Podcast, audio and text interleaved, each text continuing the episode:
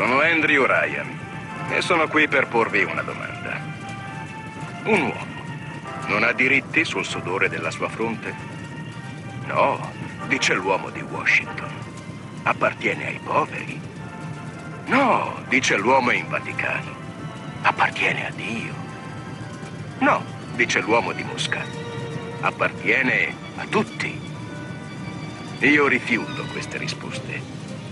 Piuttosto scelgo qualcosa di diverso. Scelgo l'impossibile. Scelgo Holy Kayfabe, il pro wrestling senza censure. Noi, Darby Allin. Il wrestling è così, è l'arte di fingere un combattimento. Ma una cosa è fingere un combattimento e una cosa è rendere falso un combattimento.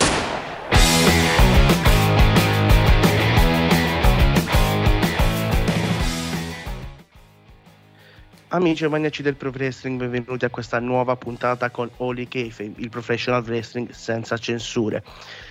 Beh, Out e gli archivi, come abbiamo visto, molti lo ritengono il pay per view della storia, del millennio, del, del centenario, il pay per view migliore dell'universo. E noi siamo qui a parlarne con una carrellata di ospiti allucinante, veramente. Oggi abbiamo fatto una piccola festiciola qua e iniziamo subito a presentarli. Prima di tutto do il benvenuto al co-proprietario di casa Simone Becchi Manzi. Ciao Simone, benvenuto. Ciao Frank, ciao a tutti i nostri ospiti e a tutti gli ascoltatori.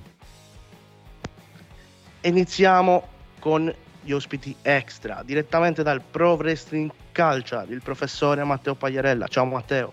Ciao Fra, ciao Simone, ciao a tutti, è un piacere. Direttamente dall'ora del wrestling invece abbiamo qui la coppia che scoppia, Pino Fasciano e Simone Cadao. Ciao Pino e ciao Simone.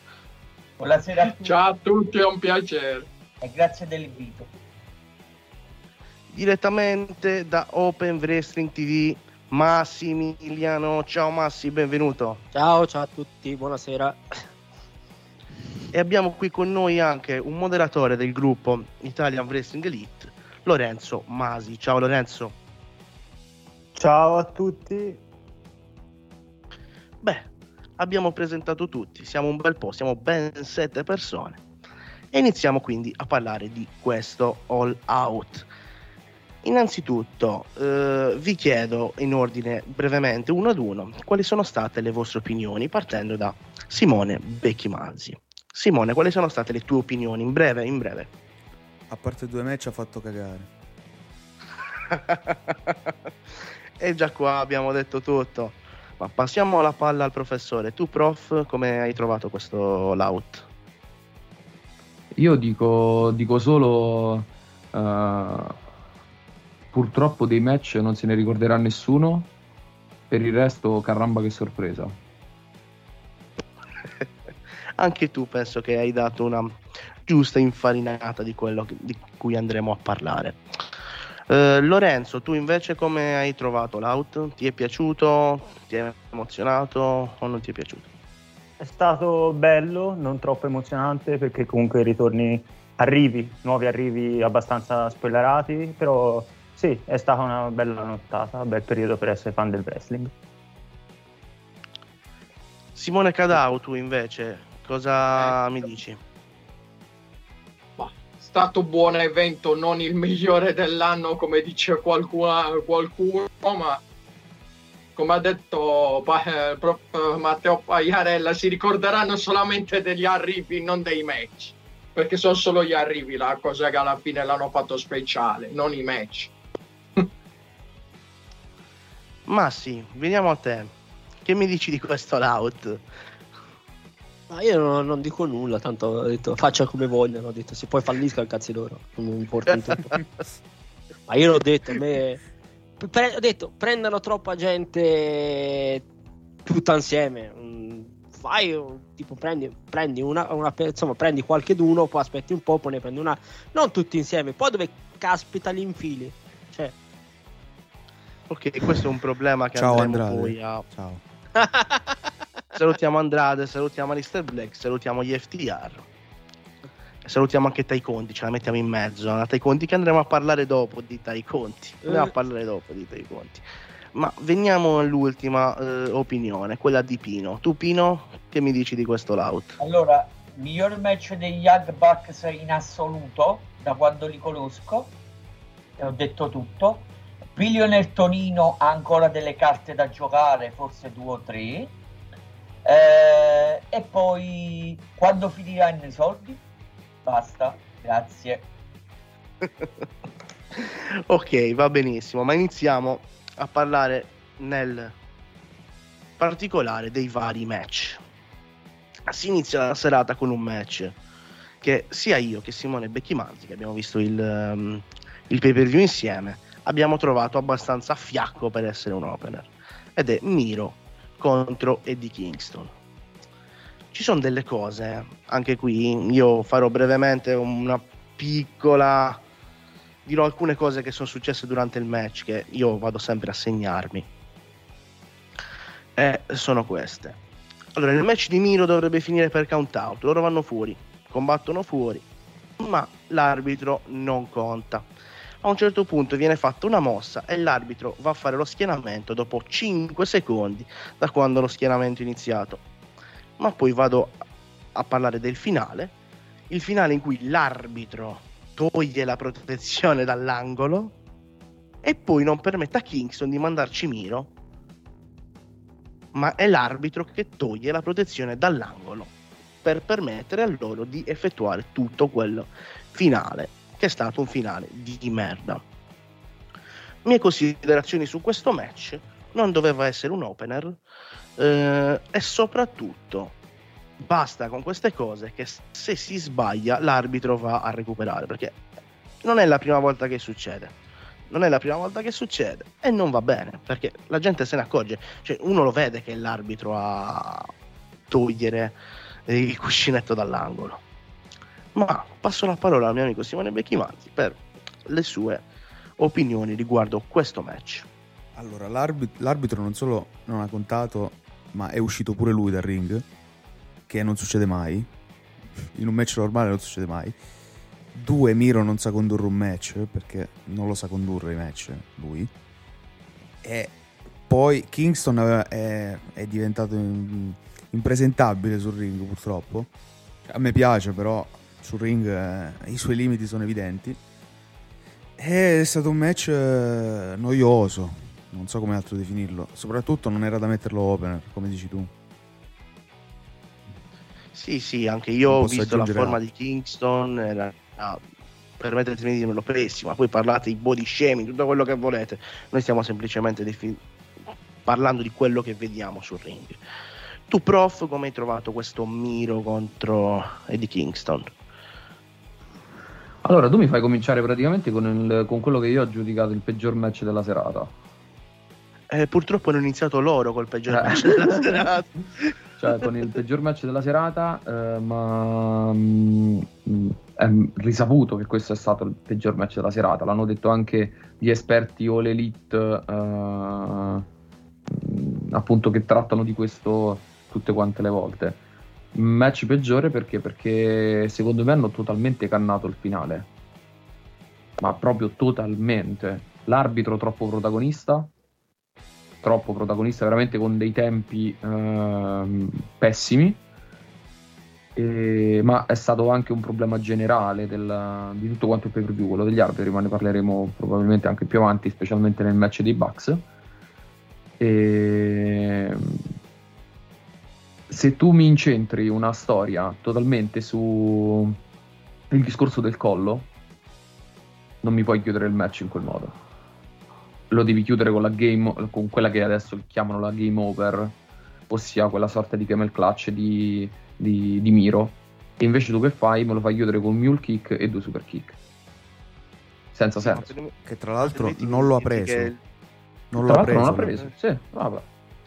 Quindi... Uh veramente pe- penso uno dei più brutti match che ci siano, non in All Elite, però probabilmente il peggior match della serata, secondo me. Proprio rasenta al 6, ma solo perché Kingston fa... Mm, per esempio Kingston non è male raccontare storyline se vuole, perché? Perché ha quella mimica facciale che gli fa il 50% della, di, di quello che dà in ring.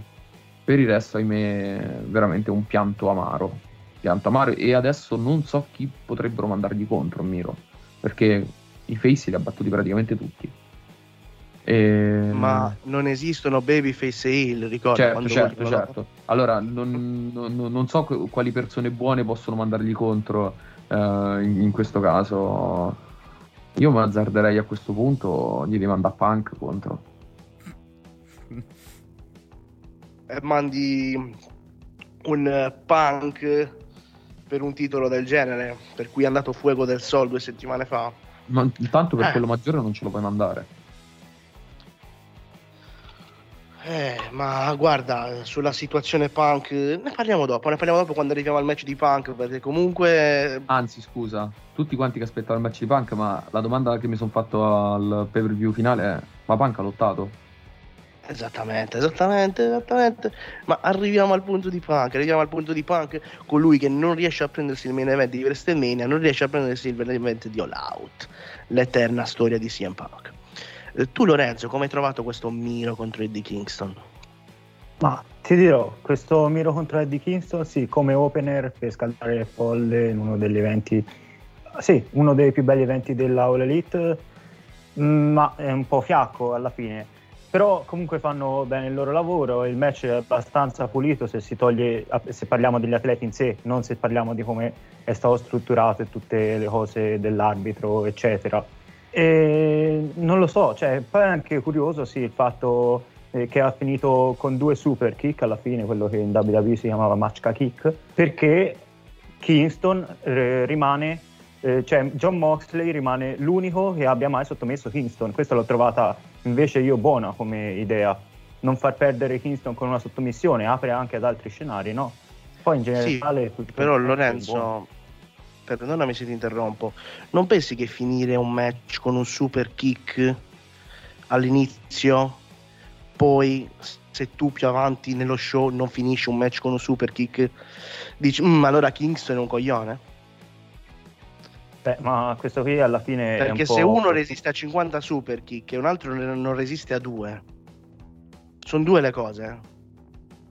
E il problema è che il pensiero attuale ti viene a dire, eh ma perché è Miro più grosso? No, perché nella tua mente la prima cosa che pensi è quello più debole. La prima cosa che pensi è quella. Eh, mi puoi mettere un po' in difficoltà con questa domanda, però alla fine ci sono anche persone che come finisher hanno una cutter, ecco, e persone anche molto famose e apprezzate. Sì, sì, però Lore, eh, il fatto è che eh, mi prendi un Randy Orton che mi fa un RKO, un Randy Orton ti costruisce tutto l'incontro per arrivare a quella RKO, così come Shawn Michaels ti costruiva tutto l'incontro per arrivare a quel singolo super kick che ti buttava giù. Sì, È proprio ma una non, questione par- di scrittura del match, proprio una questione di scrittura del match. Non parliamo di un match eccelso, sicuramente. Okada c'ha un braccio teso come finisher. Eh? Quello che stavo specificando quello, infatti. Simone Cadavo, tu che mi dici di Devo dire, non è stato un granché il match e soprattutto quegli errori dell'arbitro, veramente, cioè vedere Miro che ha bisogno di barare, oltretutto, come hai detto tu, quel... perché c'aveva quel cuscinetto ancora in mano l'arbitro, tre ore col cuscinetto de- del paletto in mano, gi- giusto, giusto per fargli fare il calcio del mulo in pratica, e poi atterrarlo con i super kick che boh, farlo finire con un super kick io non l'ho trovato giusto sinceramente. Si abusa un po' troppo dei super kick in questa federazione, soprattutto un po' troppo, direi. Poi l'arbitro che non conta fuori, vabbè, ormai sono abituato a vedere. Non, non, mi meraviglio quando contano fuori in AEW. Quando contano fuori mi meraviglio. Quando non contano Sì, sì, quando- È vero, quando contano fuori dici, "Mm, che cazzo stanno contando fuori? È vero questa cosa, è vero. Ma sì, ti risveglio dalle talve, che dici tu? No, un match onesto, nulla di, di esaltante. Io ho detto, io ho solo visto gli highlights, perciò potrebbe aver Ah, fatto, il, bene. match, potrebbe aver fatto il, il match proprio de- cioè, della vita. Per me, boh. Match onesto, nulla di, nulla di che. Bene, mi piace, mi piace questa risata. Match onesto, ho visto gli highlights. Ah, è vero. Eh, tu Pino che mi dici invece di questo incontro? Allora sono d'accordo un poco con tutti e ovviamente sono contro tutti e sono in base al contrario, come al solito. Allora, era un match che non, non mi aspettavo nulla di più di quello che hanno fatto, indipendentemente da come si è svolto. Eddie Kingston, a differenza di quello che, che stiamo dicendo, è un grande incassatore. È tra i pochi in IW che sa sellare. È uno dei pochi che sa rendere un match credibile. Poi come si è svolto è un altro discorso. Deludente, non mi aspettavo di più. Poi l'arbitro è stato il protagonista del match. Miro sottotono. E per essere il campione di, della cintura secondaria dell'AEW come minimo gli dovresti togliere la cintura. Perché non ha un number one contender degno di questo nome. E anzi io la sparo grossa. Dovrebbero mandare Adam Cole contro Miro per la cintura TNT la sparo grossa comunque un match senza infamia e senza lode che, lo, che Francesco come hai detto tu in effetti non meritava l'opener ma meritava il buin il buin addirittura meritava due match capito? Ma si sai che nel buy-in, nel buy-in dovevano metterci la Battle Royale femminile. Solo che poi Andrade ah, eh, è successo che Pac non è potuto andare lì a presentarsi. Quindi hanno spostato la Battle Royale nel, nella main card. E nel buy-in ci hanno messo un altro match a caso. Scelta secondo me sbagliata. Perché non so quanti di voi abbiano guardato il buy-in, perché il buy-in uno se lo guarda nel momento. Se ci fosse stato il buy-in... Um, cioè voi guardate il buy-in anche quando è in differita, ragazzi. Tu Lorenzo che hai alzato la mano e quindi l'hai guardato. Tu guardi il buy-in quando è in differita? Eh, no, alla fine, cioè, magari mi vado a recuperare proprio il match, se voglio, ecco. L'unica volta che non l'ho visto in quest'anno è stato l'ultimo takeover e ho fatto bene. Tu invece Pino lo guardi No. anche quando è in differita? Allora, l'ho guardato stranamente in diretta e ti voglio solo far rilevare eh, il classico spot fest in cui tutti comunque hanno dimostrato più o meno le loro mosse. Anzi, stranamente non ho capito come che Angelico e Jack Evans hanno fatto qualcosa di decente e si sono visti. Però quello che ti voglio far rilevare è una cosa importantissima e questo ti fa capire la decenza di Tony Khan, billionaire Tonino come lo chiamo io nel booking e nella prenotazione. Cioè tu mi fai finire il match con la vittoria dei Face e fino a qua non ci piove. Mi fai uscire i Face e Hill sono ancora a bordo ring e rimane solo Orange Cassidy giusto il tempo di prendere le botte e di far arrivare Butcher e Blade. Cioè tutti gli Hill so- contro Orange Cassidy. L'hanno letteralmente pestato, e non voglio dire una parola napoletana, l'hanno pestato e all'ultimo quando ormai sembrava, non so, che lo impiccavano, guarda sto esagerando con le parole, però di tutto di più sono arrivati face la cavalleria rusticana.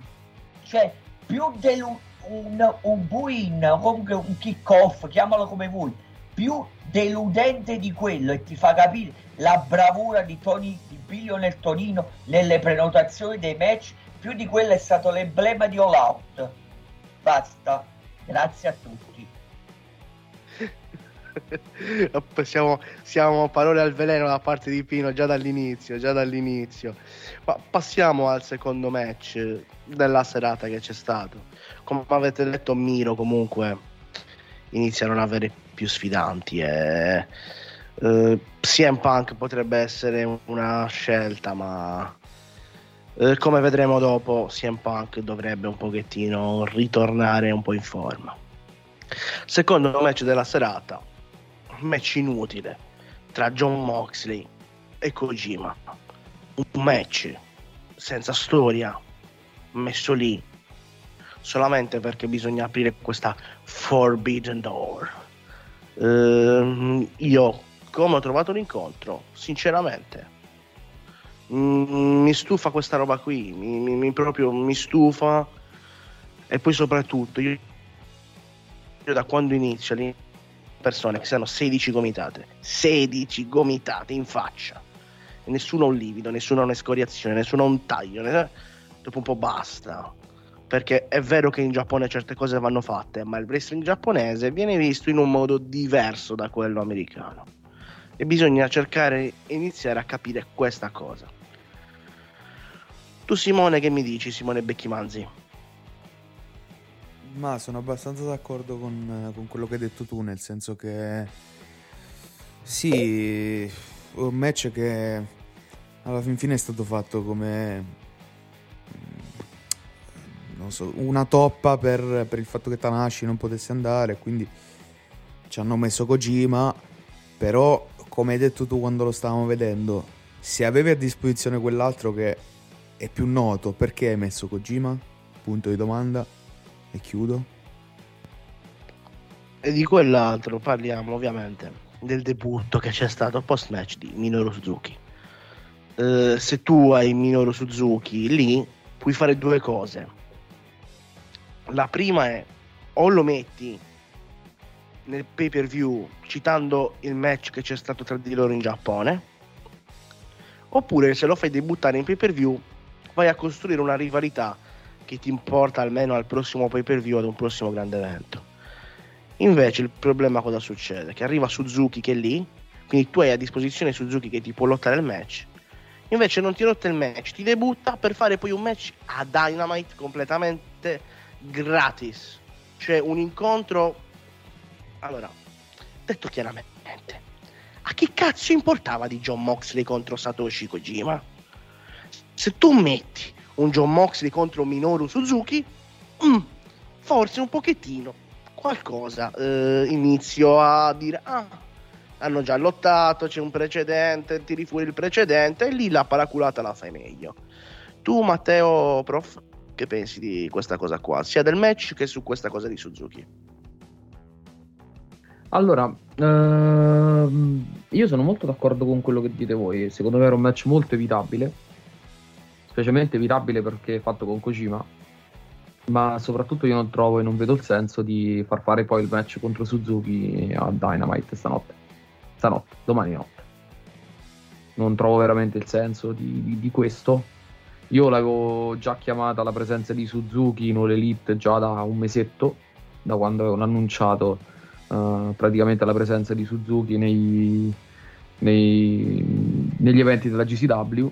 Quindi avevo detto ragazzi state attenti perché sicuramente apparirà, apparirà Dynamite. E comunque è stato, è stato questo, non è apparso a Dynamite, ma è apparso ad All. Ehm, io questa, questa cosa l'apprezzo poco, l'apprezzo molto poco, anche se ha un'altra sfaccettatura. L'apprezzo poco perché è un qualcosa di totalmente a caso, ma l'altra faccia della medaglia l'apprezzo perché è proprio molto a caso, che è quello che ti crea la, for- la famosa Forbidden Door aperta, ossia tu non sai mai chi può arrivare in qualsiasi momento. Ci sta, ci sta, ma quel match, quello che c'è stato, era totalmente evitabile. Come, come questo, come quello di Paul White con QT Marshall, mh, potevano tranquillamente regalarci qualche mezz'oretta di sonno in più. Sicuramente o regalare un po' di spazio a qualcuno che di spazio non ne ha avuto in questo pay per view. Eh, in più ti vorrei dire un'altra cosa.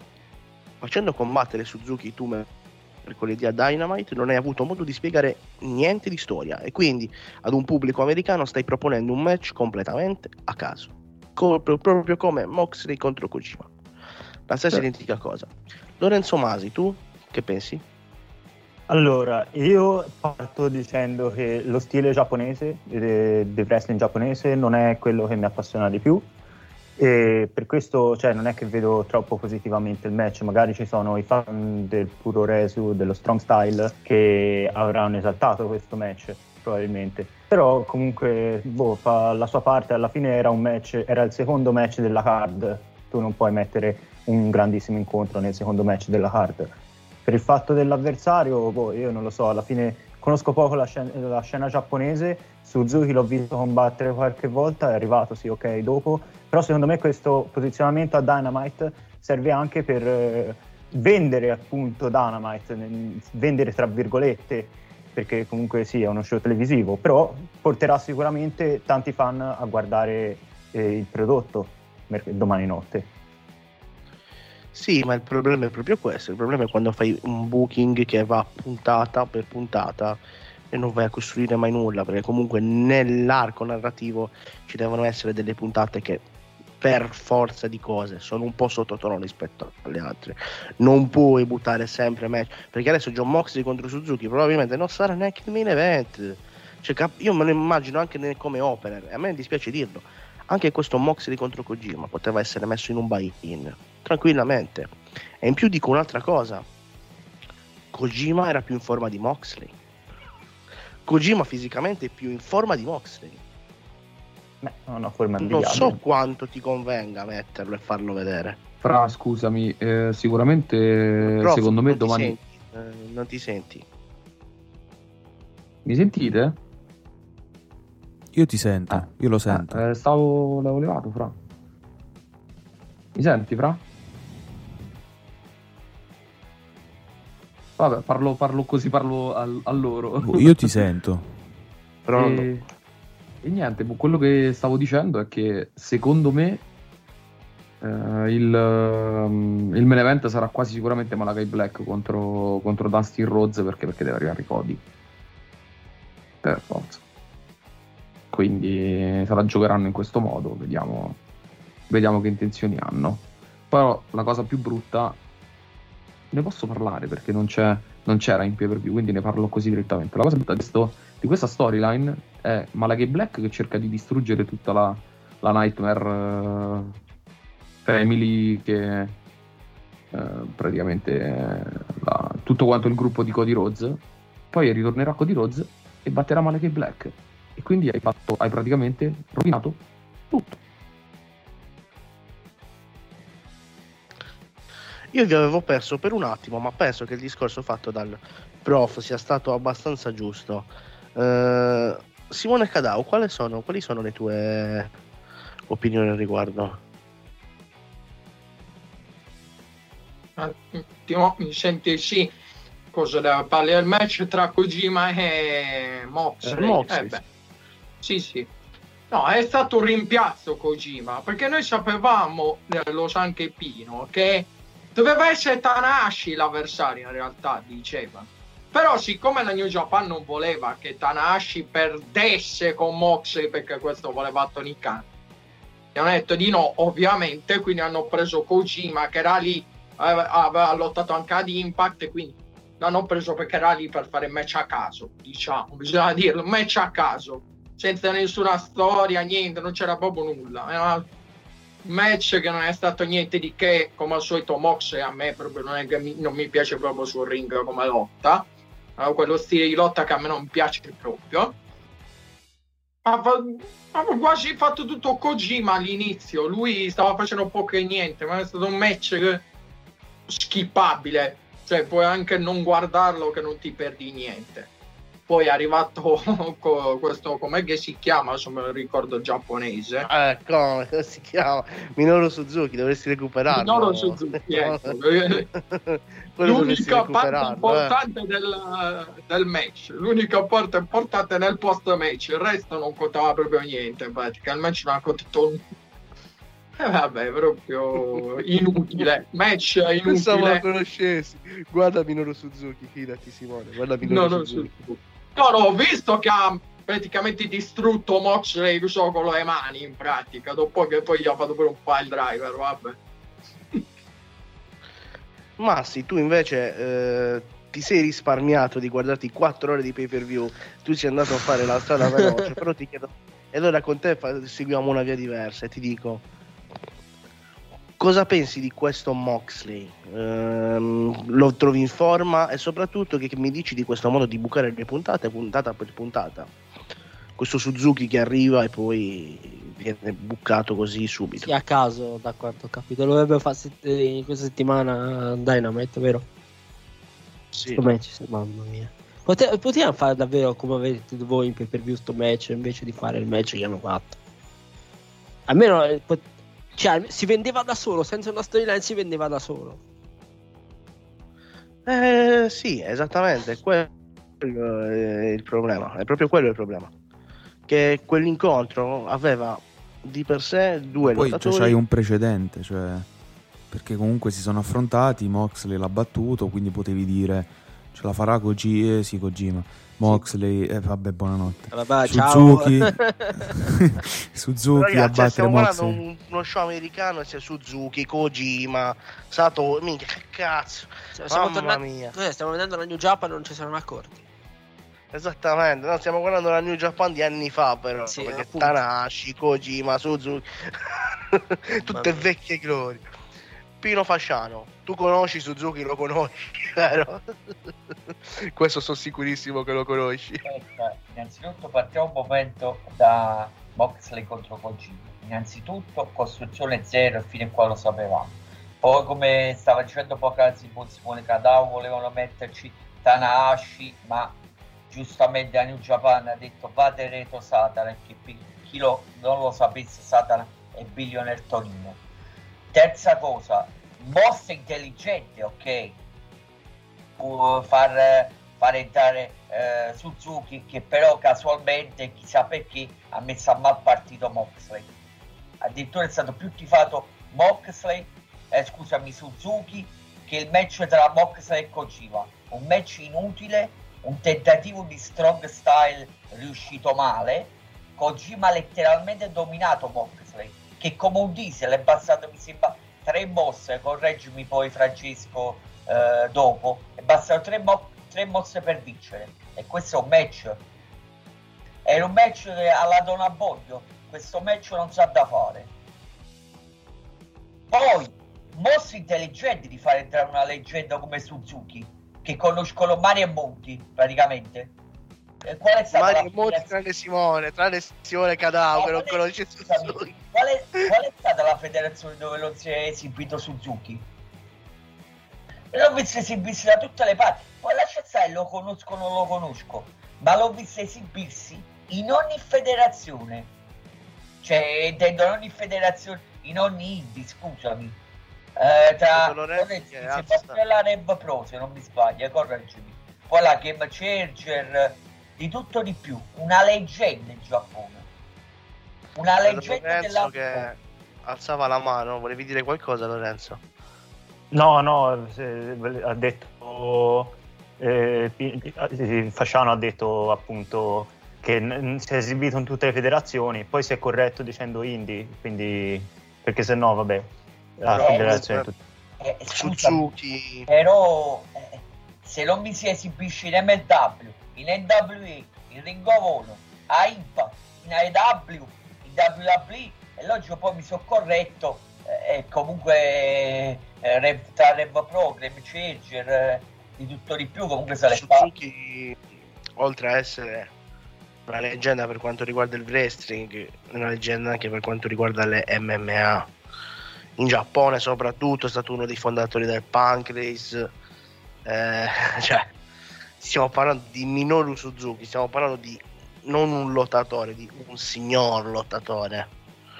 Eh, soprattutto quelli sono veri shoot fighter. Non parliamo di un Malakai Black, stiamo Ecco, parlando bravo. di un Minoru Suzuki che se ti acchiappa e spacca la testa. No, perché la cosa fondamentale che Pino ha detto, hanno fatto un true shooting fatto male. Perché l'hanno fatto male? Perché ma è riuscito? Perché ma è riuscito? Perché loro si pensano che Moxley lo possa fare, ma in realtà non lo sa fare. Moxley è uno che faceva deathmatch, non strong style giapponese. Questo si devono mettere in mente loro. Giusto, giusto, sono d'accordo, quello scambio è stato bruttissimo. Pino, vuoi dire qualcosa? No, ti volevo solo aggiungere che il buon Simone Becchimanzi mi ha anticipato. Tu organizzi un match tra Moxley e Suzuki, ma stiamo scherzando, è come Davide contro Gorilla. Ho detto tutto.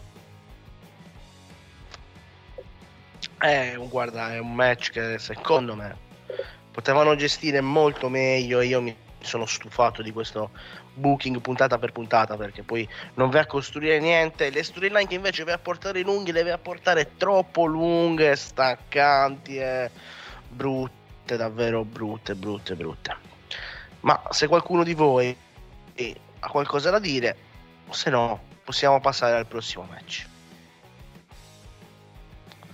Bene, prossimo match della serata. Dopo il Moxley e Kojima ci ritroviamo il match femminile tra Britt Baker, DMD e Chris Botchlander. Bene, che dire di questo incontro? Il nome con cui è chiamato Chris Statlander penso dica tanto.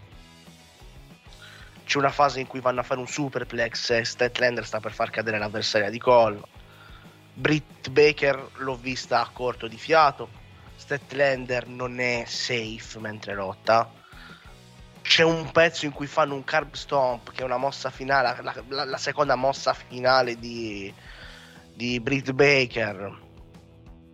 E Chris Statlander si riprende dopo paio di secondi. Mentre il pubblico canta This is awesome. E come scrivo qua, il pubblico canta This is awesome, abbiamo la conferma non- che non sappiamo da cosa sia composto. Poi arriva la Canadian Destroyer chiamata da Adam Cole Panama Sunrise, che è una delle sue finisher, che viene ribattezzata Pittsburgh Sunrise, perché si sa che Pittsburgh è nota per il sole, no? È nota per, per questo tipo di clima, no? La chiamano Pittsburgh Sunrise e tra l'altro tutto il pubblico, uh, la Canadian Destroyer da parte di Britt Baker. Eh, e che a me la prima cosa che viene da dire è quindi tu hai usato la finisher del tuo compagno praticamente perché cosa? Come mossa di transizione. Va benissimo, va benissimo. Britt Baker vince per sottomissione. Jamie Hater, la ragazza più, inf- più, lo- più brava di tutte.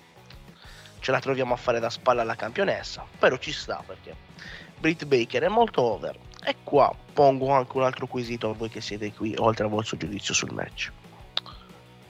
Britt Baker in.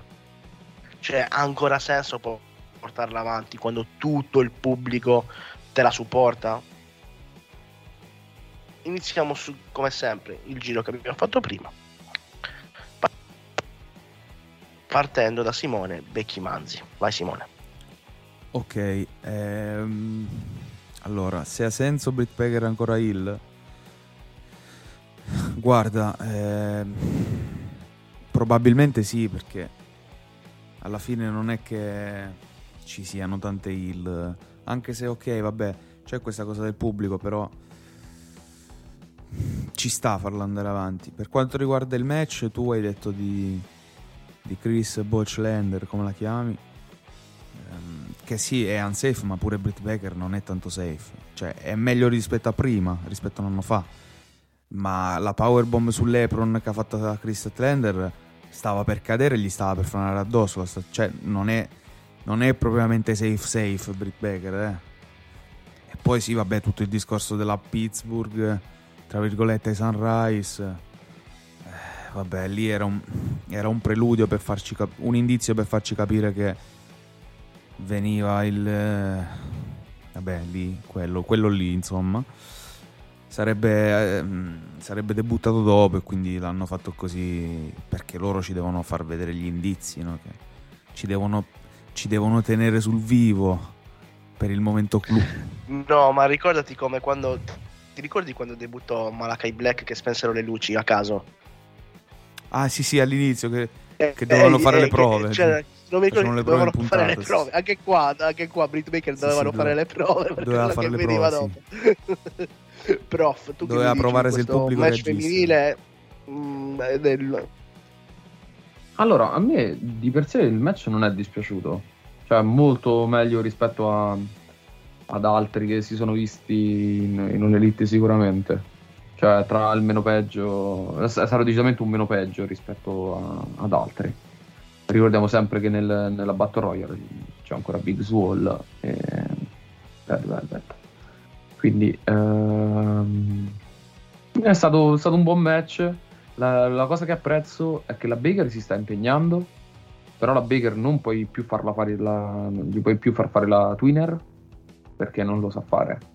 Perché lei è proprio, è proprio face dentro, è proprio buona dentro. Scusa, Frank, se no poi perché sempre non elite non esistono il e face. Quindi, Esattamente, in All eh, Elite non esistono il e babyface a meno che non serva a dirlo a loro, quando a loro serve. Ci Quindi la, la Baker non ha um, o- ora più di qualche problema perché? Perché non è un personaggio che deve andare in contrasto con il pubblico. Perché è supportata ovunque vada, eh, ha un bel gruppo intorno a lei e soprattutto però la parte più problematica secondo me è il fatto che ti sei giocato la Statlander che forse tra la feccia che hai, feccia inteso come grande insieme di, di lottatori, in questo caso lottatrici, è una delle più decenti insieme a Thunder Rosa. Il resto però è niente. Quindi adesso hai preso, ne parleremo dopo, eh, hai preso Rubiso, ma sarà una vittima sacrificale.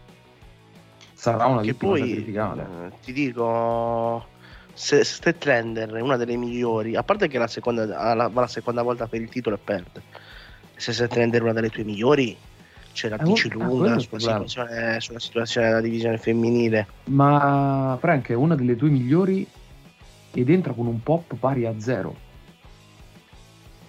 Sì, Zero. poi cosa mi rappresenta l'aliena d'Andromeda? Cioè ragazzi Ci lamentiamo no, ma- di, di, di Nicky Pokémon, eh, dato che c'è Pino e Simone, e poi, e poi abbiamo l'aliena, ci abbiamo, cioè, eh. L'aliena, c'è il dinosauro, l'aliena, il dinosauro, ma tardi che si cambiava i vestiti dentro il freezer. Che ragazzi, ma cazzarola, ma io quando vedo queste cose vado ai matti. Vado ai matti quando penso a queste cose. Tra l'altro voglio aprire un attimo una parentesi per- perché scusate, come sapete voi che avete ascoltato il podcast, io apro sempre qualche parentesi. Proprio su Babyface e Hill.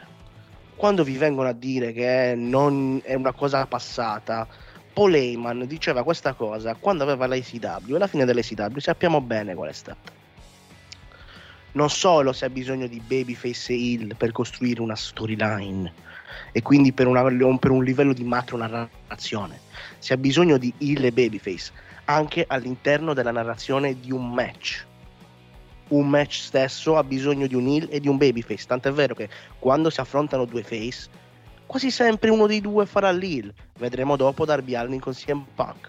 Uno dei due sarà sempre l'Hill che condurrà l'incontro. Sempre. Ma chiudiamo questa parentesi veloce e ritorniamo al match. Tu Lorenzo che mi dici di questa divisione femminile All Elite? Allora, questa fe- divisione femminile della All Elite a me non ha mai entusiasmato, eh, non ci ho mai visto niente di eccezionale, a parte qualche raro caso.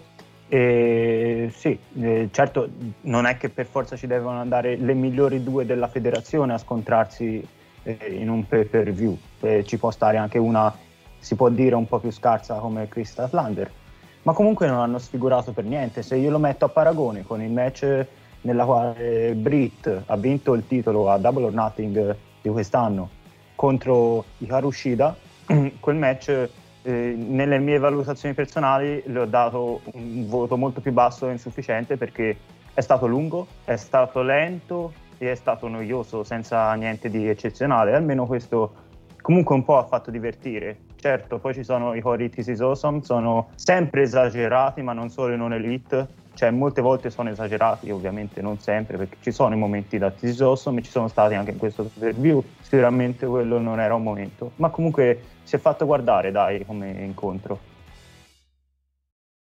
Sicuramente meglio di altri che abbiamo visto nella serata. Eh, Simone Cadau? Aspetta qua. Allora, devo dire, io sono sempre stato critico e Pino lo sa contro la divisione femminile dell'AEW e per me questi sono i loro soliti match nella norma. Poi Bosch anche che tu hai detto quello del, del superplex che di un pelo non la fa cadere di collo. Lì ho visto veramente male a Britt Baker e non andava bene. Poi tu non puoi fare, se non sbaglio, ha fatto due curve stomp, non una, due, e quella si rialza senza problemi. In più una super Canadian Destroyer dalla terza corda e quella ne esce lo stesso.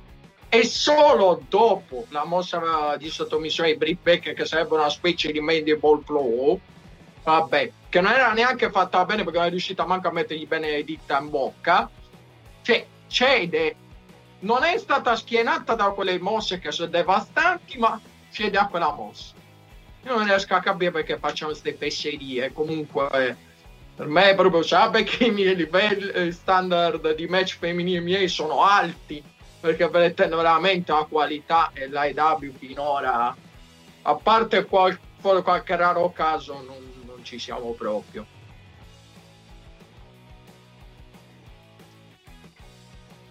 E, e il microfono. Sì, purtroppo il- la divisione femminile della All Elite eh, partita male, eh, andata avanti peggio ed è davvero un punto dolente, ma io mi azzardo a dire questo, anche loro probabilmente non hanno interesse secondo me fino a un certo punto di partire con questa divisione femminile. no non ce Ma l'hanno sì. non ce l'hanno si vede si vede non ce l'hanno Ma Sì. sì, tu come sempre ti chiedo anche a te questa cosa sulla divisione femminile della All Elite Eh. Wrestling e sul wrestling femminile eh, quanto secondo te eh, dovrebbe essere migliorato di questa divisione per quello che segui tu Ah, Io seguo zero di, di Elite, perciò ma in realtà sai cos'è? che se tu sei un fan di wrestling sì. tu puoi essere visto come quello che viene detto il fan generalista che in questo caso ho detto quel poco che, che leggo. tu non così. guardi perché tu, tu hai provato a guardare e non sei attratto semplicemente punto a quello che vedi Sì. la divisione femminile della Elite No, io ho detto da, da quanto vedo è veramente scarsa come, come divisione. C'hanno, c'hanno poca roba di, di buono, eh. Due o tre ce l'hanno. Britt, beh, Britt Baker se la vuoi considerare buono, ho detto sì, ho visto il match, sì, buon match, non, non, non esaltante. Thunder Rosa Sì, c'erano anche lei. Devi- puoi puntare solo su questi puoi puntare solo su queste tre lottatrici il brutto Beh, è c'hanno, c'hanno pure Carushita che non mi sembra malaccio, ora ha detto magari sono io che ho pregiudizi, però non mi sembra malaccio come, come wrestler. In confronto a quelle altre, eh. Eh, a gusti, a gusti, sinceramente, i Karushida. Eh. Ehm, Lorenzo, vuoi dire qualche cosa? Sì, mi ero scordato di dire ora perché non so, non so, non mi vengono tutte insieme. Ma il polso rotto di Britt Baker? Perché? Cioè, sì, ok, lo so perché, ma perché combatte come se fosse normale, tutto normale? Perché ha una falciatura al polso. Me l'ha detto anche Jim Ross al commento che combatte con un polso rotto. L'ha detto lui stesso e io non ho capito boh, il senso di combattere un normale incontro come se nulla fosse. È come uno che ha una storta alla caviglia e poi vince una, ga- una gara di corsa. ecco. Pino Fasciano, che mi dici di questa divisione? Aspetta, vado un momento. Allora, innanzitutto voglio spe- spezzare una lancia in favore di Lorenzo Masi, eh, dicendo praticamente che ha ragione sul fatto che comunque il match tra Britt Baker e Chris Stadlander è stato superiore al match di Double or Nothing tra Britt Baker e Hikaru Shida. E con questo è l'unica nota positiva. Vabbè, andiamo avanti.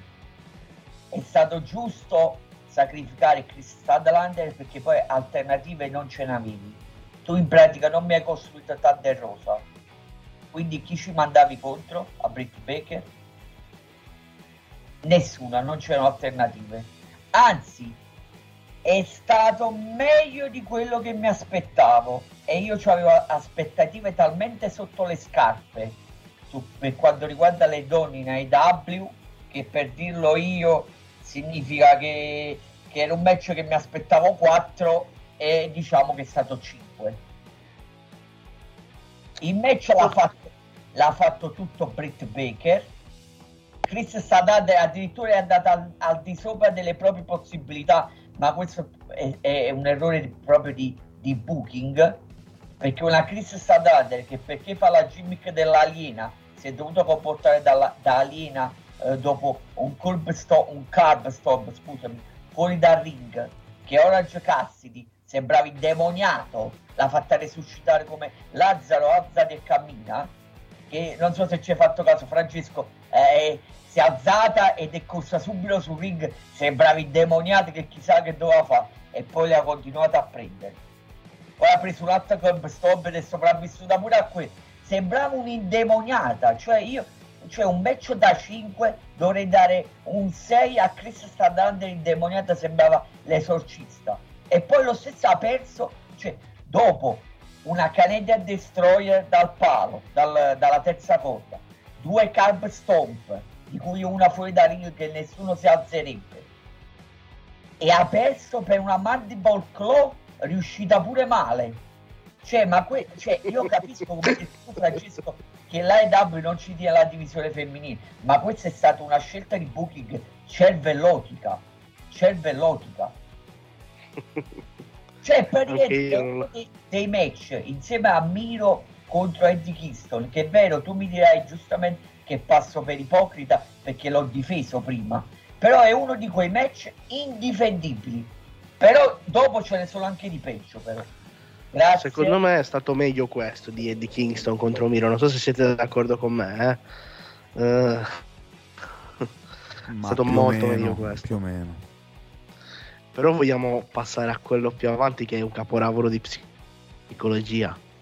La psicologia del ring al massimo splendore, ragazzi. Il tag team match del, del millennio.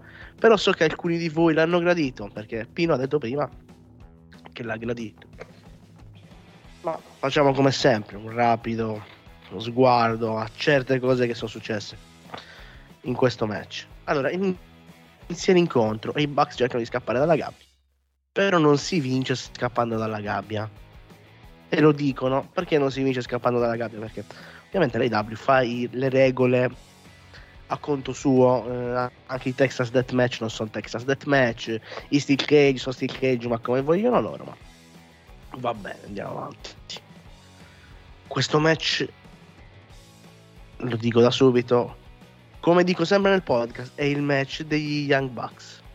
No selling, no psicologia. Spotfest. Spotfest. La ricerca del momento. Semplicemente questo. Cioè, quando io vedo certe, magari un Urricarrana con Matt Jackson che aiuta Phoenix a fare il salto per prendere il fratello e poi c'è una parte su cui mi voglio soffermare. Simone Becchimazzi qua sicuramente se la ricorda. A pochi minuti dall'inizio del match, uno dei Bucks strozza Ray Phoenix sulle corde con una catena. Ray Phoenix batte con la mano. Ray Phoenix cede. Ray Phoenix però il match fa avanti per altri 20 minuti ma Ray Phoenix ha ceduto, quindi che questo match dovrebbe essere finito. Selling inesistente, non si possono vedere delle persone che... Cioè io ti do un colpo con una scarpa, le puntine sotto, un super kick, tu ti rialzi dopo un po' e hai la forza di fare tutte quelle mosse. Ma poi una volta che i Bucks in quella spot si mettono la scarpa con le puntine, perché dopo se la toglie? Rimani con quella scarpa hai un'arma, perché te la togli? In più ancora. Mi spiegate esattamente? Cioè, perché se noi guardiamo il match dal decimo minuto, dal primo minuto, dal quindicesimo minuto, sembra che loro non abbiano mai combattuto prima. Non c'è nulla che ti porta il match dall'inizio alla fine cioè ti, ti picchia una gamba e quindi tu dopo zoppichi. No. Si riprendono, sono tutti freschissimi. Sono sempre freschissimi. Qualsiasi cosa facciano. Una Canadian Destroyer dal paletto. E non finisce il match. E questo incontro è pieno di momenti. Ma vogliamo parlare se no del momento in cui loro sono in, in, al centro in cerchio e ognuno colpisce, quello colpisco a destra, poi io colpisco quell'altro a destra, poi colpisco quell'altro a destra e si picchiano in cerchio, in tondo. Ma che cazzo è? Ma ci picchiamo uno con uno, ma cosa cazzo è giro tondo? Poi arriviamo alla fine. Perché se io dovessi elencare tutto, dovrei elencare tutto il match. Arriviamo alla fine. Ray Phoenix sale sulla gabbia. Si lancia con un crossbody da sopra la gabbia. Sui fratelli Jackson e Pentagon. Tutti e tre prendono lo stesso colpo. Allora, numero uno. Voi sparereste a un ladro che ha davanti a sé sua figlia, tua figlia, vostra figlia? Che con il rischio di sparare anche lei? Non lo fareste. Quindi uno non si butta rischiando di far male a suo fratello. Nella vita reale non succederebbe mai.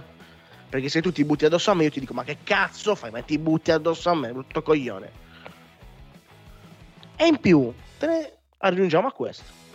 Se tutti e tre prendono la stessa mossa, un crossbody, dalla cima di una gabbia, perché i Bucks la mossa la vendono e Pentagon si rialza subito se ha preso la stessa identica mossa?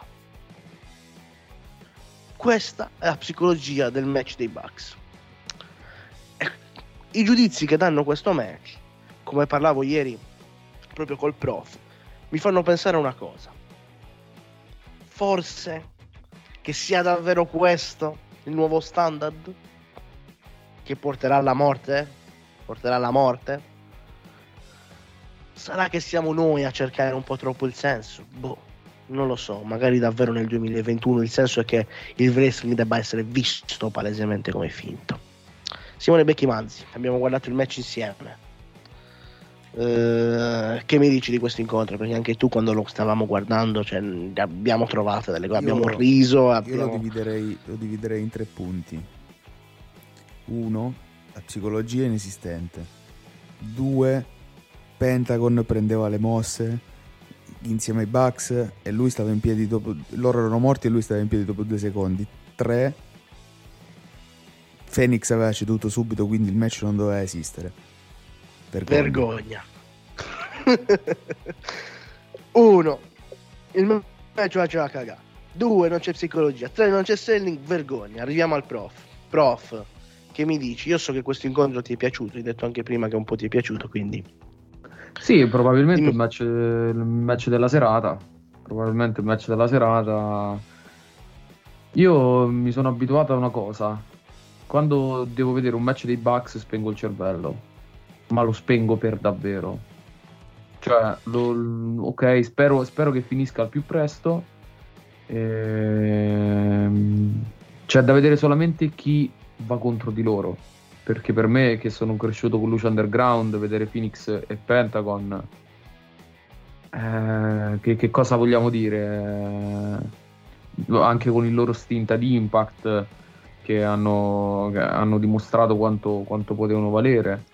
E, e mi, mi, dà sempre fastidio che la WWE abbia scelto di puntare su Calisto e Sin Cara eh, rispetto a, a loro due, probabilmente.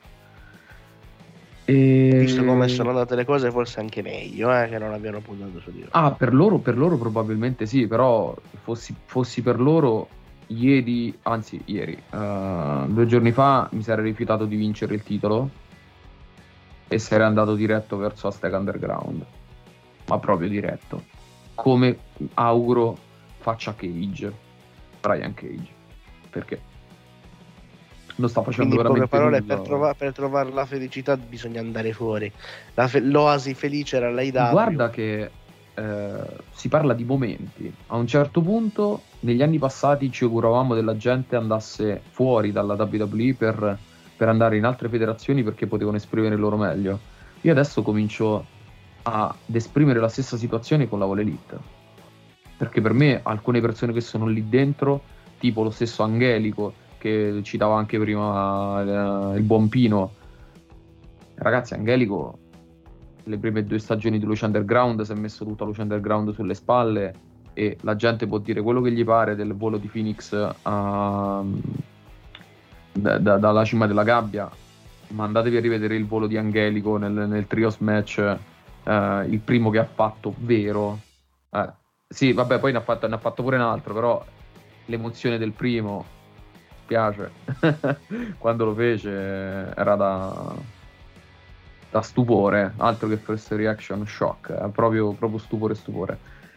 Eh, sono contento, abbiano perso i Bucks perché, perché ormai non avevano più niente da dire. E...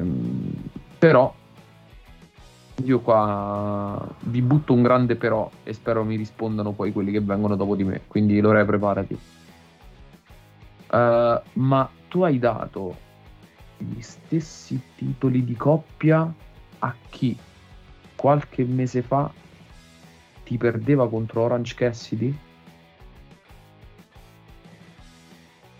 Ovviamente mi riferisco a Pentagon.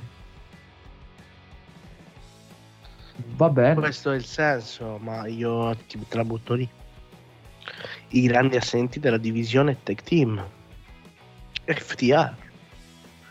Eh, o loro i Messi Dragon Power lì- dovrebbe- se- cioè alcuni dicono che de- debbano prendere i titoli assolutamente nella, nella puntata speciale al Madison Square Garden che ci sarà tra un paio di settimane.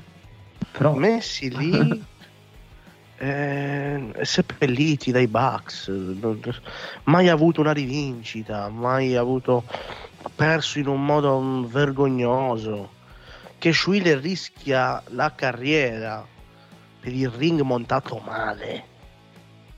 Cioè ragazzi rischiamo di perdere il miglior tag team del mondo per uno che non sa montare un cazzo di ring. C'è da Cioè, apprezzare una cosa, eh? C'è da apprezzare una cosa in una situazione del genere. Prima io ho criticato tanto gli arbitri della All Elite perché, perché fanno un po' quello che vogliono. Però la cosa che apprezzo di loro è la prontezza di riflessi nel momento in cui succede un qualcosa che non doveva succedere. Avete presente le partite di rugby? Non so se qualcuno abbia visto qualche volta una Sì, partita sì. di rugby con un infortunio durante una partita di rugby. Praticamente No, che cosa succede? Eh, uno magari, non so, si apre il sopracciglio o la fronte, entra tempestivamente un arbitro che gli fa una medicazione in campo, senza fermare gioco, senza fermare nulla. Molto semplicemente spostano l'azione, le azioni poi successive, sia la squadra avversaria che la squadra, quella del, del giocatore, in altre, in altre parti del campo.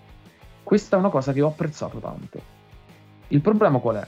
È che secondo me gli FTR sono talmente tanto abituati alla, alla perfezione, perché parliamo di perfezione, della WWE nel sistemare determinate cose, come un ring, che vanno quasi sereni a una cosa del genere, ma dovrebbero capire, ed è già la seconda volta che succede, eh?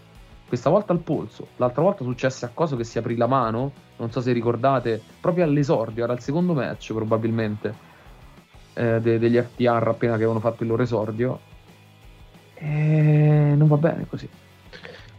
Sì, però Matt non possiamo dare la colpa agli FTR perché sono abituati. Gli FTR sono dei professionisti, stiamo Assolutamente, parlando di, di assolutamente. Questa è incompetenza. Cioè, sì. Questa è incompetenza. tu non puoi, cioè tu devi mettere i, i tuoi atleti in condizioni di lottare, ma soprattutto in- come gli FTR in condizioni di esprimersi. Io spero eh, che gli FTR facciano più soldi possibili della All Elite, se ne vadano da All- la- dalla All Elite, gli piscino sopra, si prendano i titoli NWA per la carriera perché li meritano e poi si ritirino. Guarda, Perché paradossalmente, loro non si Fre, ritireranno molto grandi, loro hanno la visione old school, non si ritireranno molto grandi. Guarda, paradossalmente, la loro, la loro dimensione esatta l'hai detto te, la NWA. NWA Ma io loro li vedrei benissimo in Giappone. Anche Perché? anche. Perché Beh, loro, con le il, cop- il loro... Con le coppie che ci stanno adesso non tanto, però, eh, Matte, scusami. No, no, no, no, quello no. Però eh, il loro concetto di no flips eh, in Giappone ci sta bene. Sì, però non gli non gli vai a togliere quella componente dei promo eh, Quello sicuramente, hanno- quello sicuramente. Io parlo- la- parlavo solamente di lottata. Non ho parlato solo di lottata. però io penso che per la carriera i titoli NWA si li debbano prendere e non solo se li debbano prendere io dico una cosa eh. credo che tra un poco arrivi dovrebbero rifare la Crockett Cup eh, quindi purtroppo che Schwiller è così però questa poteva essere una, una bella occasione la Crockett Cup so. Lorenzo Masi che mi dici di questo match? Allora. Ok. Torniamo sul match vero e proprio. Eh, beh, che ti aspetti? Come, guarda, mi ha anticipato Matteo prima. quando tu guardi un match degli Young Bucks, se vuoi vederlo bello devi spengere il cervello, non devi pensare alla logica, perché non c'è, perché se tu lo vuoi vedere come una cosa logica, fino all'ingresso della scarpa, che è l'oggetto che, che, che non, non, è che cambia il match, ma dà una svolta alla fine all'incontro, eh, assisti a un balletto, eh, poi quando si trovano altri due, tra virgolette, saltatori insieme a loro, allora si esaltano, vanno in brodo di giuggiole i Bucks. E succede che hai questa, questo spam di mosse che senza quasi un senso, però beh, cioè io neanche mi ero accorto, per esempio, che dite Phoenix ha ceduto con quella catena che spunta dal niente.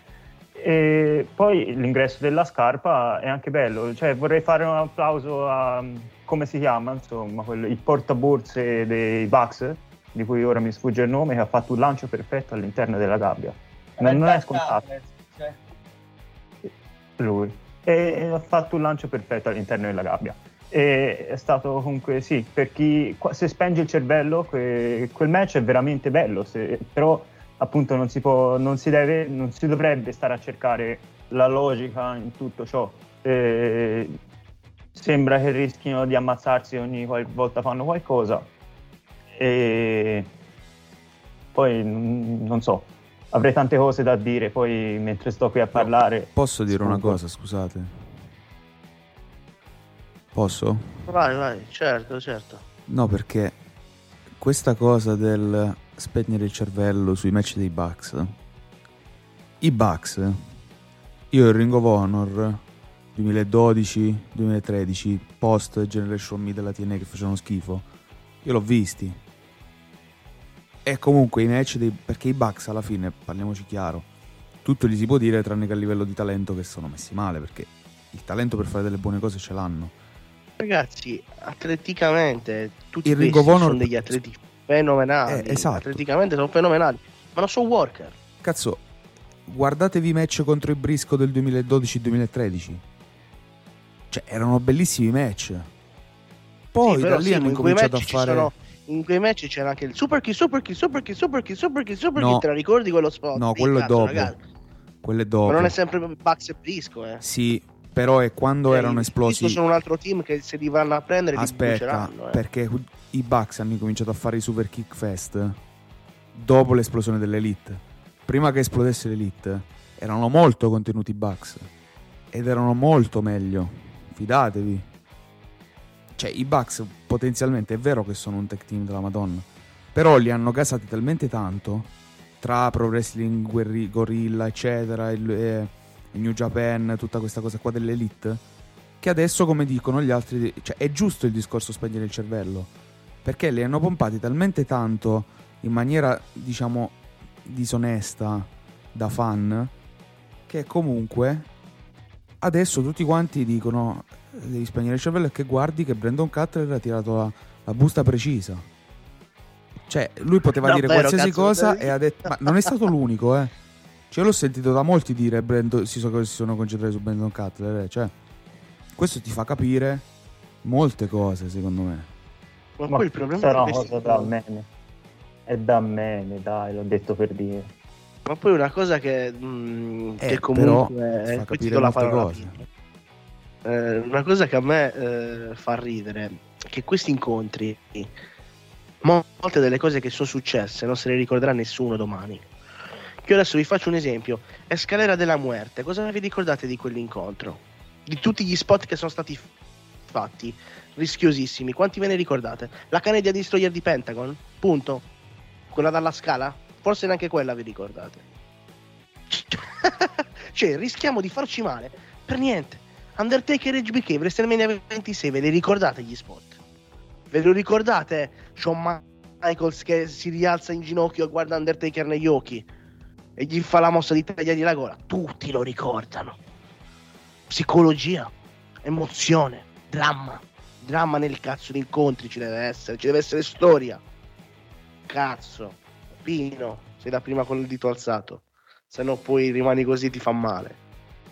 Allora, prima di tutto, eh, come diceva il buon Simone Becchimanzi, sì, i uh, Young Bucks sono dei veri wrestler, però cioè sanno lottare per meglio dire, sanno lottare, sanno lottare, prendo una battuta dai Simpson. Ma se non fosse stato per l'Elite e il Super Kick Party, chi cazzo li, li conoscerebbe gli Young Bucks? A livello mainstream. Chi, chi, chi cazzo li conoscerebbe? Chi direbbe che gli Young Bucks sono dei migliori tag team al mondo se non fosse per il Super Kick Party e l'Elite? Nessuno. No, io semplicemente dicevo a livello di gestione dei match che pre Super Kick Party, pre Elite non dovevi spegnere il cervello perché c'era una costruzione quando lottavano in Ring of Honor che poi mainstream sono diventati per quello quello sì ti do ragione assolutamente non è che controverti non è che voglio sì, però sì, ma ricordiamo, ricordiamoci anche di chi c'era che era commissioner in Ring of Honor con gli anni, eh, Sì, che, l'amico chi- sì. Jim Cornette. Esattamente, ed è il problema, Eh. lo stesso problema che io poi riscontro più avanti ne parliamo con Omega, che quando tu certi atleti gli metti dei limiti, li puoi far tirare forte, se no, eh, se li lasci fare come vogliono loro, fanno a cazzo. Vai Matte, dimmi. No, no, volevo solamente dire a Pino che tutti quanti parlano di Bucks, ma nessuno dice Generation Me. Noi ne abbiamo Pino sono- parlato prima. l'ho detto io Ah, prima Sì, spostato un attimo, ne abbiamo Eh. parlato di Simone Becchi Manzi. Ne ha parlato. Quindi, quindi, eh, eh. Però comunque eh, non abbiamo sentito Massi. Massi, tu cosa ne pensi degli Spotfest? So che i Bucks ti stanno simpaticissimi. Eh, scusate, avevo mutato un attimo, stavo facendo una. E bah, The Bugs, che devo dire, sono solo gli come li, chiama, come li chiamava Hardy nella sua versione broken, gli Spot Monkeys, eh, diciamo. Sì, esattamente. Che tu, tu gradisci questo tipo di wrestling. Ma ho detto ci potrebbe. Magari se in un incontro un misto di tutto ci può stare. Ma solo Spotfest, ah, fai solo un match di Spotfest e chi se ne frega. Poi di psicologia ci vuole comunque in un incontro. Vabbè, eh, non un po', ci vuole per forza. E non No. poco. Eh, appunto, se no, che, che emozione ti può trasmettere un match di wrestling? Esattamente, Beh, ma. Ah no, ve lo dico una cosa veloce. No, certo, No, comunque, no, finisco, poi ti faccio parlare un attimo. No, e sul fatto che Pentagon e Phoenix hanno vinto il titolo era l'ora, perché ha detto- hanno, hanno interrotto diciamo, il regno del terrore dei Bucks, come si so dire. Eh, da, quant'è Sì, erano, da quant'è che erano campioni loro? Un anno, un anno, Un anno. da All Out dell'anno scorso. Vabbè, Un anno. eh, ma loro non c'hanno, ricordiamoci che loro non hanno potere creativo, no, no. No, no, ma solo Triple H che ce l'aveva. Sì, sì. Che non ce l'aveva, tra l'altro. Ok. Il bello era quello, però. Vabbè. Dai, dai, lasciamo parlare. Vabbè, diversi, diversi anni, dai. Ormai è da anni che c'è questa campagna. Vai, Lore. Ah no, volevo aggiungere solo a quello che ha detto Massi che c'è chi la cerca, cerca qualsiasi cosa pur di dire che c'è stata psicologia nel match. Per esempio, ho visto gente scrivere: Eh, ma Pentagon è andato come fratello maggiore, è andato a coprire Phoenix per non fargli subire un super kick se lo prende al posto suo, ma sono cavolate, vabbè. È una cosa che non ti ricorderai, almeno che non sei il super fan di Phoenix e Pentagon, non te lo ricorderai Ma mai. no, ma il problema. eh, ma quando tu devi fare certe cose, è quella la, cioè, la psicologia è fatta da tante cose. Lo stesso arbitro influisce nella psicologia del match. Perché devi comunque avere un'autorità per avere un babyface un heel, che come ho detto prima servono. Tra l'altro, Matteo, quando ci, ti sei allontanato, io ho detto una cosa: quanti spot ti ricordi delle scalera della muerte? No, no, c'ero, c'ero, c'ero, c'ero, c'ero. C'eri, c'eri ancora? Sì, sì, sì, ci stavo sentendo, stavo sentendo. Cioè, ehm, Nulla. Nulla. Ri- Ricordi il coso? Il, ehm, la, La la- Canadian Destroyer. la la Canadian Destroyer e basta. Esattamente, cioè questi ragazzi si so- hanno rischiato di farsi malissimo per delle cose che non ricorda nessuno, così domani nessuno ricorderà niente di questo. Mentre vi faccio un esempio, io ve la ribatto, il match migliore visto che io, vi- che io ho visto dagli Young Bucks, Revolution 2020, contro Page e Omega. Quello, quello sì, quello sì. Quello è uno dei migliori match tag team che ho visto. E ne ho visto tanti. Mi piace il wrestling tag team. Chi mi conosce sa, sono un grande fan di Midnight Express, lo che l'Express, eh, tag team a me piacciono. Ma Young Bucks contro eh, Omega Page è stato davvero un bel incontro. Lì c'era la psicologia, c'era la storia, costruito per mesi. Quel pay per view fu fantastico. Revolution 2020 per me è il miglior pay per view fatto dalla All Elite. Fantastico. Eh, tutto costruito bene. Tutti, tutti gli incontri avevano una costruzione di tre mesi di dietro. Astin contro Eger addirittura fu, fu costruito con la rottura del braccio, se vi ricordate. Sarebbe bello che si ritornasse a quel tempo lì. Sarebbe molto bello.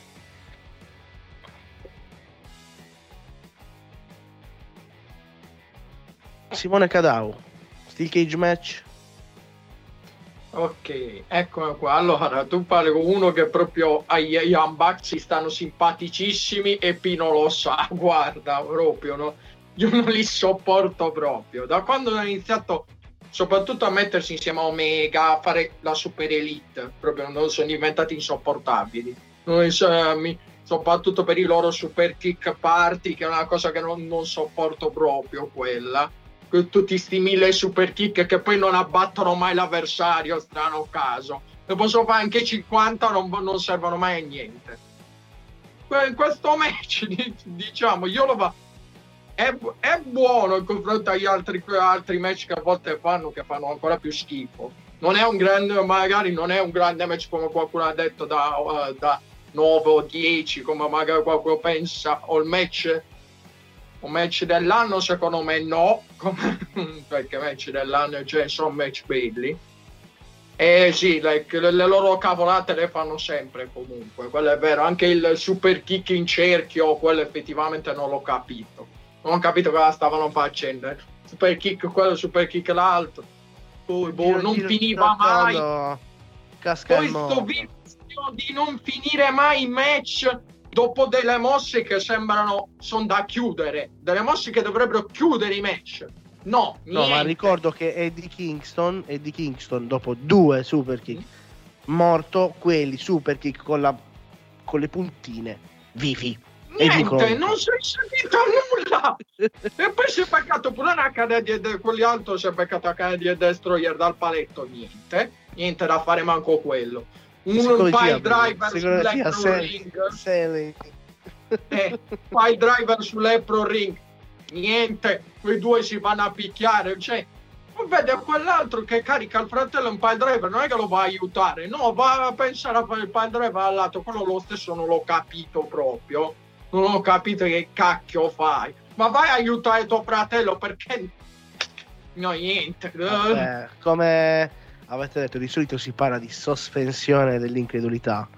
A quanto Eh, capito, qua, qua è si un po' parla tro- qua è anche un po' troppo, però. sospe- sospensione dell'intelletto. Sospensione proprio del pensiero normale. Beh, Proprio. sicuramente c'è Questo qualcuno che dire. Sono contento solo di una cosa: la vittoria dei Lu- Lucia Bros. Perché non ne potevo più del regno degli Bucks. Solo questo sono contento. Poi, come hai detto molto- tu, però come hai detto tu, come fanno Santana e Ortiz, gli FTR sono fuori da questa cosa, io non capisco. Sono molto meglio degli, eh, degli Young Bucks e quelli non stanno neanche lottando per i titoli, stanno sempre bloccati con la storia con dei Pinnacle, con l'Inner Circle, tutte queste cose qua che oltretutto è finita, non ho capito cosa ancora stanno facendo. Gli FTR sprecati così, dicevano eh, in WWE erano sprecati e perché adesso cosa sono? Non perché non li stanno sprecando anche adesso, scusate. Sono sprecati anche adesso. E Eh, niente. purtroppo sì. Ma eh, volevo interpellare un attimo il professore perché avevamo un discorso in privato ieri. Matteo, Dimmi tutto. che sia questo il nuovo standard, come ho detto prima, e che siamo semplicemente noi, magari, che cerchiamo una cosa Prevenuti. che siamo magari prevenuti, che cerchiamo un po' di senso e logica una cosa. Magari nel 2021 è normale, eh, passatemi il termine, sputtanare il wrestling in questo modo. Eh, ne abbiamo parlato anche l'altra volta con Pino e Simone quando sono andato da loro. ahimè il wrestling è fatto di aerei.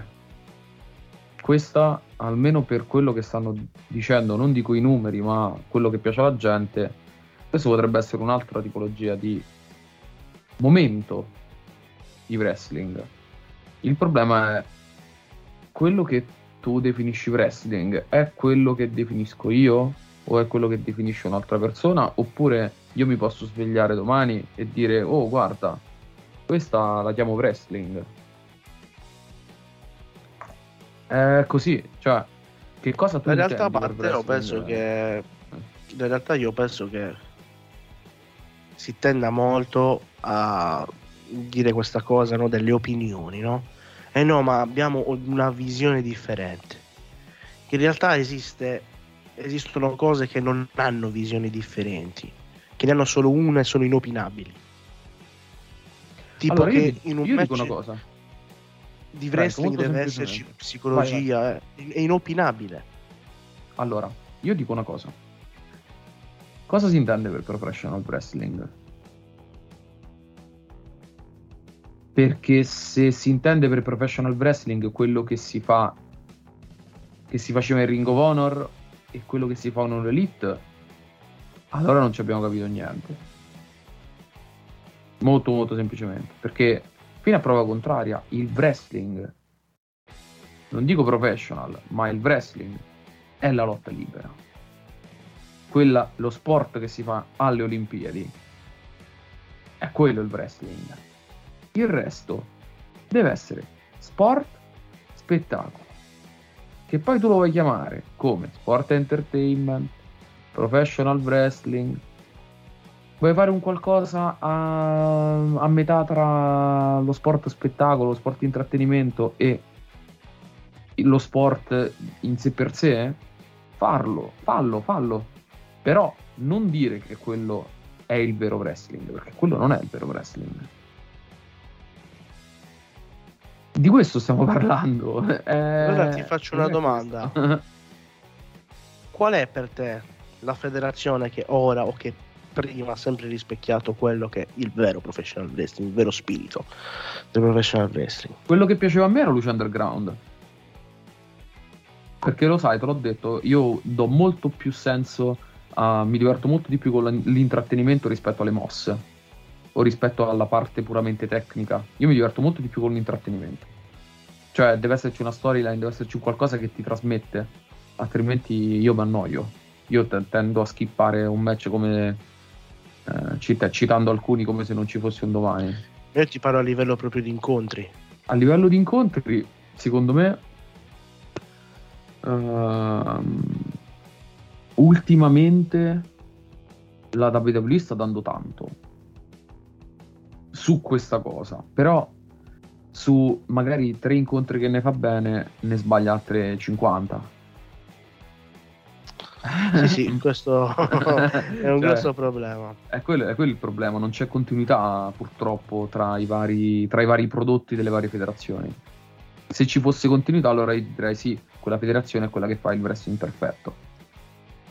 Però mm, il concettualmente perfetto, perché sappiamo, ribadiamo, l'abbiamo detto. Quindi, Simone Cadavo, volevi dire qualche cosa?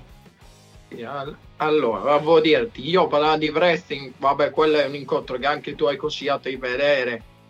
Walter contro Dragunov, per me, dici, lì non ci sono stati voli né niente, ma si sono dati delle mazzate assurde e lì c'era tutto quello che hai detto tu, la psicologia, la cosa, anche se io non seguo NXT UK, ma si vedeva che c'avevano qualcosa tra di loro e i colpi sono fatti ben, dati bene, non i super kick. e co- Qualcuno si è, si- si è anche lamentato di questo match dicendo non so se che Dragunov non poteva mettere KO Walter perché non era troppo grosso, insomma, non era grosso come lui. Eh, ma quello gli ha dato colpi dietro la testa, non è che gli ha dato colpi a caso. Gli ha dato colpi dietro la testa prima di sottometterlo. Beh, però stai, stai anche parlando di Dragunov, dovresti anche vedere un po' la storia che Eh, c'è. È stato, è stato, Dragunov è stato l'unico a schienare Walter in WWE. Sì, l'unico, l'unico. l'unico anche prima, anche prima. L'aveva schienato prima di vincere il titolo NXT UK in un match di coppia. Matteo? Allora, ehm, eh, ovviamente voi lo l'avete capito, io, fra- fra- fra- anche Frank lo sa, lo, lo dico spesso, che sono un mark buono della, di, di Luce Underground. Io invito un match, invito a tutti quanti ad andare a vedere un match che è l'Hell of a War match tra eh, Dante Fox e Killshot. Killshot è quello che è in, in ad NXT eh, Isaiah Swerve Scott, che è un Terza match stagione. Eh, Lucia, Terza stagione? Ultima Lucia. Eh, uno di quei match, vecchio stampo, vecchio stampo ECW, quasi al limite del- dei deathmatch che ci sono in, eh, in Game Changer, però c'era una storia importante dietro, ossia questa- questo discorso che questi erano fratelli, erano andati nelle armi e Dante Fox era sparito.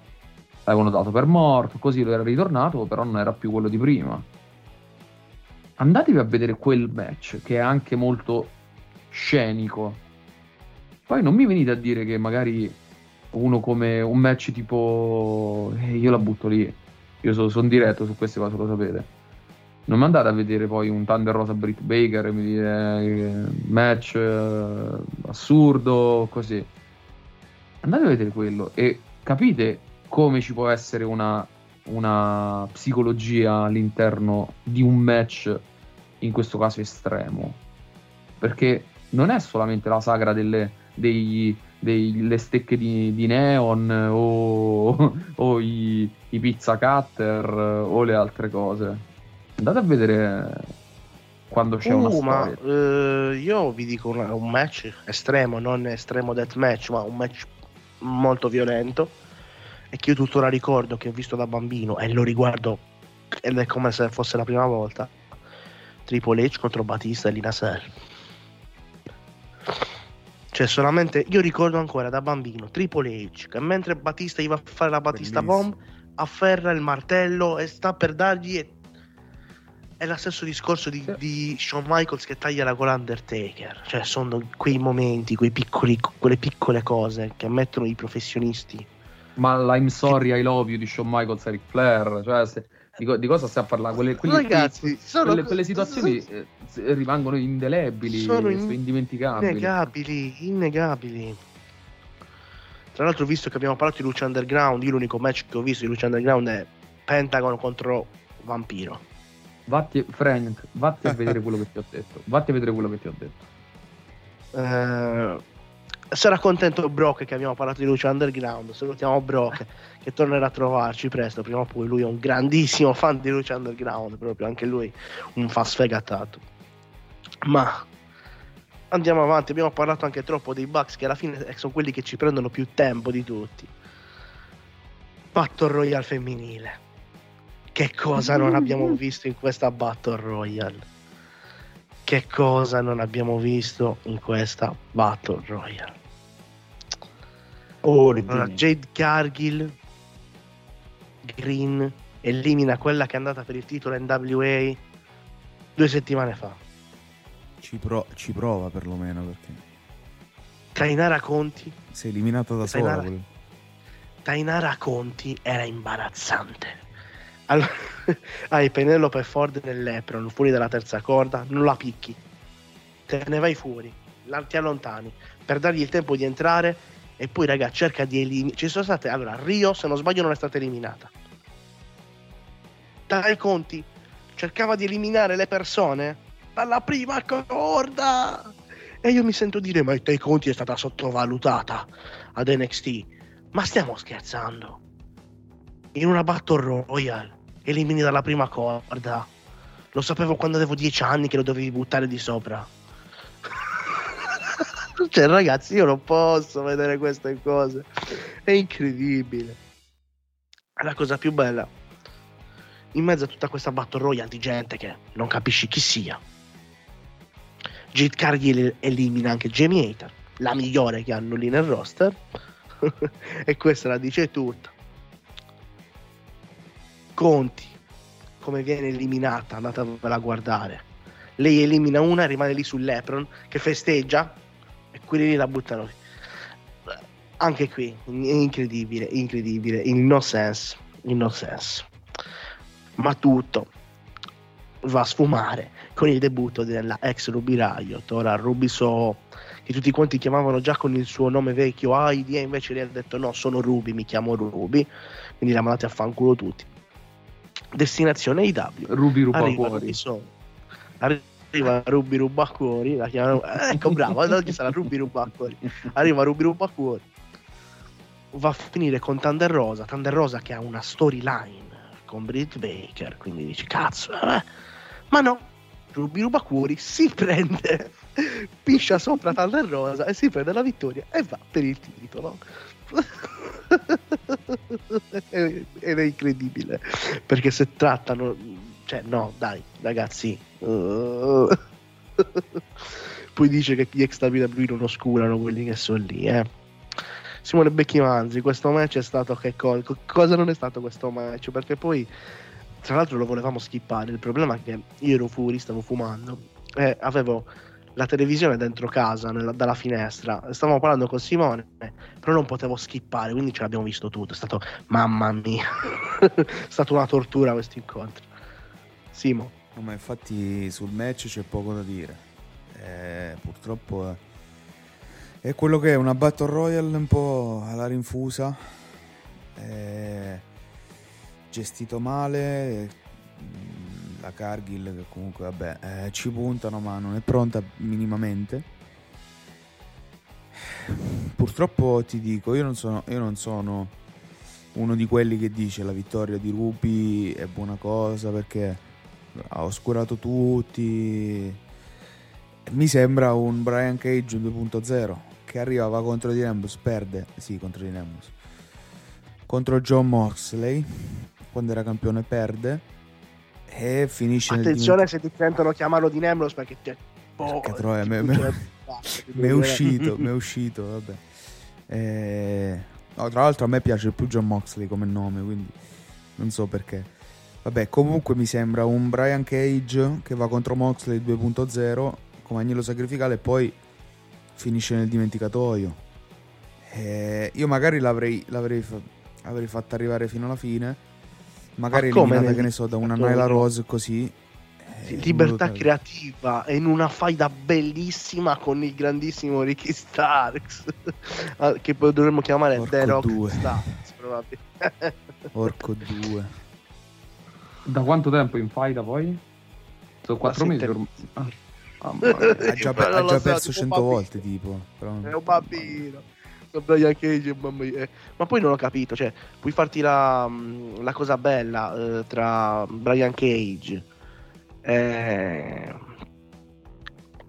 e Powerhouse Ops e te la bruci così vabbè dai, lasciamo perdere Matteo Battle Royale femminile giudizi Allora, eh, ma bene o male ha detto quasi tutto quanto Simone. Io dico solamente la cosa che mi è dispiaciuta più di tutti è stata una delle prime eliminazioni che ci sono state, che è stata quella di Sky Blue. Hanno fatto addirittura un post assurdo di Tony Khan che aveva visto Sky Blue al, al Empower, NW Empower, perché la voglio così, e poi è una delle prime due eliminate. Va bene, ok, come volete voi. Insomma. Vabbè, Eh, ma però Tony Khan ha pagato di tasca sua, no? Com'è? Eh, Non lo so. le- le. Io, io, come ho detto prima, sinceramente avrei evitato di far vincere a Ruby, anche perché potrebbe essere una vittima sacrificale, perché la Baker non perde. Quindi è lo stesso discorso, l'ha detto bene Simone, lo stesso discorso di, Brian, di, di Cage. Cioè tu lo, lo fai arrivare in pompa magna, e poi però gli, gli fai vincere qualcosa e poi lo, lo fai perdere. Molto- tutto qua, non c'è veramente nient'altro da dire. Le altre, lo sappiamo, il livello della All Elite è abbastanza basso. Però sai, l'unica cosa che ti può far sperare il Ruby che non venga nel dimenticatoio è che contro chi la, che- da chi la fai seppellire Ruby Raio, cioè eh, Da Nyla non Rose. hanno nessuno. Con il suo calcio, con la sua Solo ginocchiata Thunder, infallibile. Rosa, solo Thunder Rosa o Serena proprio possono. Sì, sì, sì, ma, Solo ma loro- guarda, guarda solo Ruby loro potenzialmente è quella che sa lottare meglio di tutto il roster femminile. Anche meglio della Con Baker. Jamie Hater. Da con Leila Jamie Hirsch. Red Velvet. Mamma Franci mia. da Leila Hirsch. Mamma mia, il suo, Frank. il suo standing moonsault. Ma lo sai che ho scoperto che lei è, è, ehm, non so se è sposato, fidanzata, con il figlio di Gerald Brisco. Ah. Per chi non lo sapesse, Gerald Brisco è un papa e ciccia con Vince perché la prima espansione avuta in Georgia eh, l'ha avuta grazie al signor Gerald Brisco, Vince McMahon, che ha voltato le spalle a Oli Anderson e ha venduto la Georgia Championship Wrestling. Vi rimando alla seconda puntata di Extra che ho fatto qualche mese fa, proprio riguardante il Black Saturday in cui parlo di questo. Io, io vi lascio solo questa cosa: se tu, nuola di Gerald Brisco, non riesci a trovarti un posto in WWE, dice tutto sulla tua qualità. Cioè, Gerald Brisco fa una telefonata e tu sei dentro. è così, è così, funziona così. E se tu non sei lì, mm, mi fai pensare. Eh, Pino? Ah, Stai parlando di Lady Botch Red Velvet è fidanzato con Wes Brisco che è un altro scarsone ex SNX in TNA il figlio di Gerard Brisco hai detto tutto Lady Botch e chiamalo il suo nome Eh, no, vabbè, Red Velvet. mm, io la chiamo la ragazza che ha la passione per eh, le paralisi. Perché in ogni incontro si spacca il collo. Rischia di spaccarsi il collo. E proprio c'ha una passione per, eh, per cercare di, di farsi male. Proprio io, io non so perché. Io non so. E il bello che sapete cos'è? Che l'ho vista fare. Senti un po' matte, questa tieniti forte. L'ho vista fare eh, tentare in allenamento la Sasuke Special. Cioè tu provi quella mossa, io se giorno, il giorno che farà quella mossa, Red Velvet finisce la sua carriera, io ve lo dico Allora ragazzi. la, allora, la Sasuke Special la puoi fare tra tutte quante quelle che hai in, eh, eh, hai nel roster, dato che ci serve qualcuno ipoteticamente che è bene o male della tua stessa altezza, la puoi fare solo a Leila Hirsch. Paradossalmente. Perché le altre sono tutte più grosse di te e la, Sa- la Sasuke Special non la puoi fare su nessun altro praticamente. No, ma tu ce la vedi a lei. Io, io, secondo me si fa male al primo, al primo avvitamento. perché la Sasuke Special, allora, la, la può fare. sono- la possono fare poche persone. Allora, o segui l'Osprey di quelli di adesso, o segui l'Osprey, o sei Ricochet. Se la vuoi fare, o Ray. Scusate. Marafugi. Oppure nel Marafugi. passato, se sei Great Sasuke, la puoi fare perché l'ha fatta lui. Naomi Gli Marafugi. altri- Sì, anche lui, ma eh, stiamo parlando di poche persone che possono fare quella mossa. Eh. 3-4 persone. Cioè, non so se avete capito qual è la Sasuke Special. La Sasuke Special è quella che va verso le corde, quella che fa Osprey, che fa una, una giravolta sul ring e poi fa un moonsault da dentro il ring, verso fuori. È una mossa complicatissima. Red Velvet si fa male nel suicide dive a volte, cioè, quindi tra l'altro il suicide dive, ragazzi, è una mossa che tutti quanti dicono "Eh, ma Red Velvet, no, ma state esagerando sul botch". No. Ragazzi, la Park è morto. La Park è morto per un suicide dive. Non, non- non si esagera, non si scherza, si può morire per tutto. Misawa è morto per un suplex. Misawa è morto per un suplex. Questo la dice lunga sulla pericolosità di certe cose che andrebbero evitate perché non hanno senso. Non hanno senso, sono semplicemente pericolose. Tra l'altro una cosa che mi fa ridere, poi passo la parola a Lorenzo, su- anche qua dovete tenervi forte. Tony Khan è stato l'agent.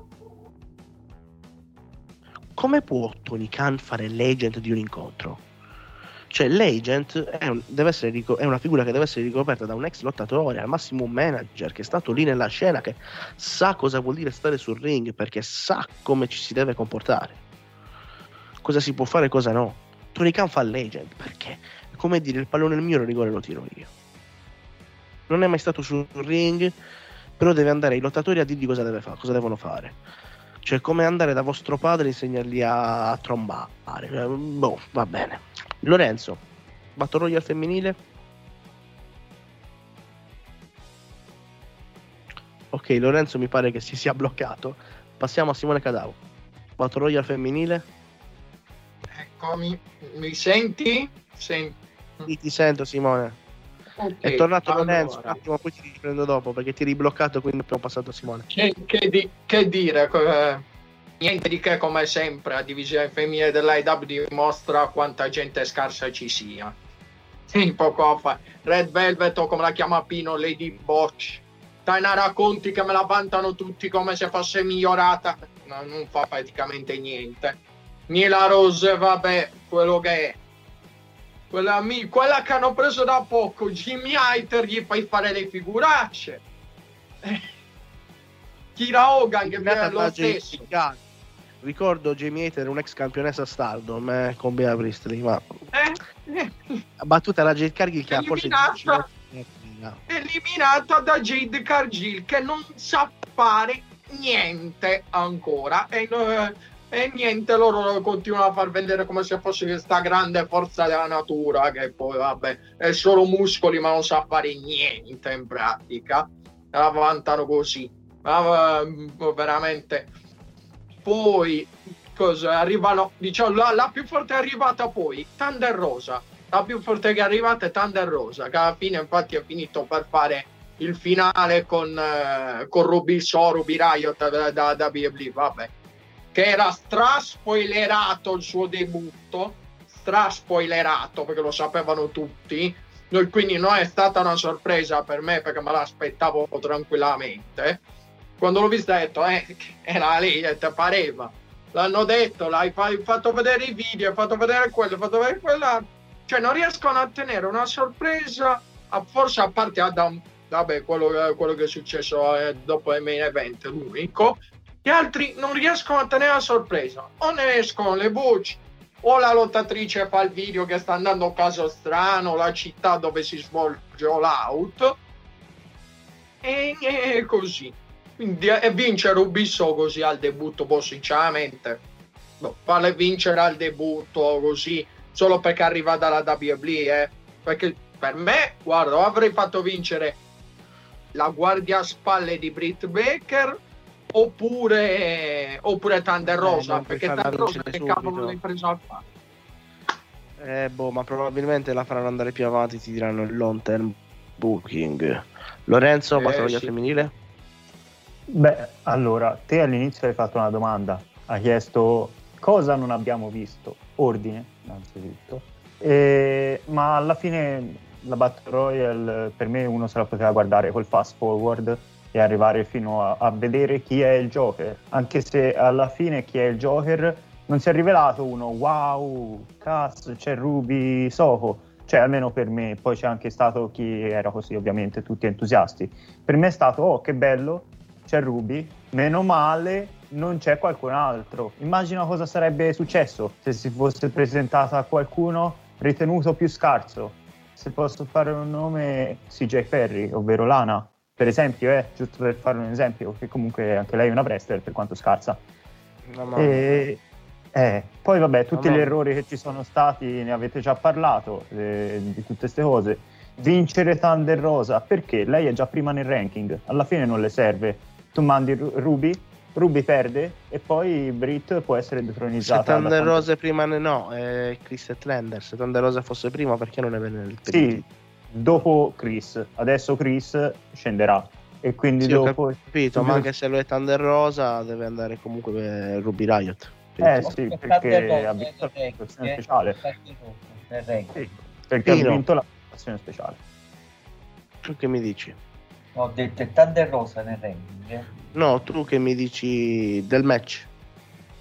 Confusionario, senza né arte né parte, Robo Jade Superstar. Robo fatto- Jade, anche tu Robo Jade. Ho fatto, schifo onestamente per Jimmy Hater, perché volevo la vittoria di Jimmy Hater. Poi, come qualcuno ha detto, è censurami, troppi culi, troppe inquadrature di culi, meno wrestling e, e troppe donne. Vabbè, Troppa magari, sì. femminilità per i miei gusti. magari, magari si punta ancora su quello lì. No, troppo. Tro- Poi un'altra cosa che chiedo ai tuoi interlocutori, ma come Anna J doveva, doveva rimanere ancora mesi e mesi fuori, già è tornata? Cioè anche su questo ci vanno a giocare, sugli infortuni. No, vabbè, c'è- è stata parecchio fuori, eh. Pino è stato parecchio. Non dico Meno- un anno, Eh, ma da 7-8 tanto, mesi se l'ha fatti, eh. Guarda, meno di quello che doveva, che doveva rimanere. Vabbè, meglio, meglio per quello, meglio per quello. Il problema è che è tornata correndo piano piano per la lì. Dai. Spoilerate E piangendo, è tornata piangendo, correndo. Che cazzo piangi? Corri, c'è la tua amica che sta, sta- stanno ammazzando la tua amica, cosa piangi, cazzo? Vai, a, aiutala. Cazzo, non si riesce a gestire le emozioni, non si riesce a gestire. Cazzo. un'altra cosa che vi voglio far notare. Cioè, come- io vi rendo conto che siamo arrivati a metà dei pay per view. Cioè, è incredibile. E abbiamo già trovato quante cose di questo pay per view del millennio che non vanno. Aspetta, però non è che si è dimenticato una cosa, ma com'è che chi lascia la WWE, la EW lo, lo firma subito e già prepara il merchandising. In questi sono, sono imbattibili. Il merchandising e la EW, come uno lascia, lascia la WWE. Ragazzi, io vi fa. faccio pensare una cosa. Io vi faccio pensare una cosa. Se Pac non avesse eh, avuto problemi, se- sempre che li abbia avuti, Ruby Riot avrebbe debuttato nel buy-in. e come scusa ti avrebbero usato, eh ma devi guardare anche il buy-in, perché è importante. No, non è importante, mi dispiace. Ma Eh, nel Ruby buy-in che per me non è tutta sta grande top sinceramente Ruby Riot ecco, oltretutto non è che sale di tanto il livello questo dico Ma devi guardare pure Dark. Pure Dark e Dark Elevation Dark che sono importanti. che sono praticamente Ah. tre show fotografia. Rampage guardare- per il momento è il miglior show che fa la All Elite, secondo Devi me. guardare anche Dark, Dark Elevation e Rampage. Eh. Poi io ma Senti, ho visto le prime tre non le prime tre, neanche le prime due, e poi ho capito la solfa. Tre incontri buttati lì. Non mi piace. No, però, però a me non dispiace perché sono tre incontri secchi con due promo. Basta, un'ora concentrata, senza troppe chiacchiere, senza Vabbè. perdere tempo. Stop. Guarda che hai dimenticato Big The Elite, dove si svolge Vabbè, Bind Elite lasciamo perdere. Ah, dobbiamo Eh, guardare anche è il vlog di Sammy Guevara. svolge tutto lì. Ma sì. Che mi dici di questo acquisto di Ruby Riot? Visto che prima stavamo parlando proprio di divisione femminile. È una buona aggiunta. Spero, spero che sp- diciamo faccia meglio di quello che ha fatto WWE. WWE ha fatto praticamente niente. O con nulla. Credo non abbiamo mai vinto la cintura, se non sbaglio, in WWE. No, nessuna cintura nemmeno NXT. Minchia, mamma mia. Proprio zero. Eh, Niente, niente. Massi è diplomatico, di- tra tutti è quello più diplomatico.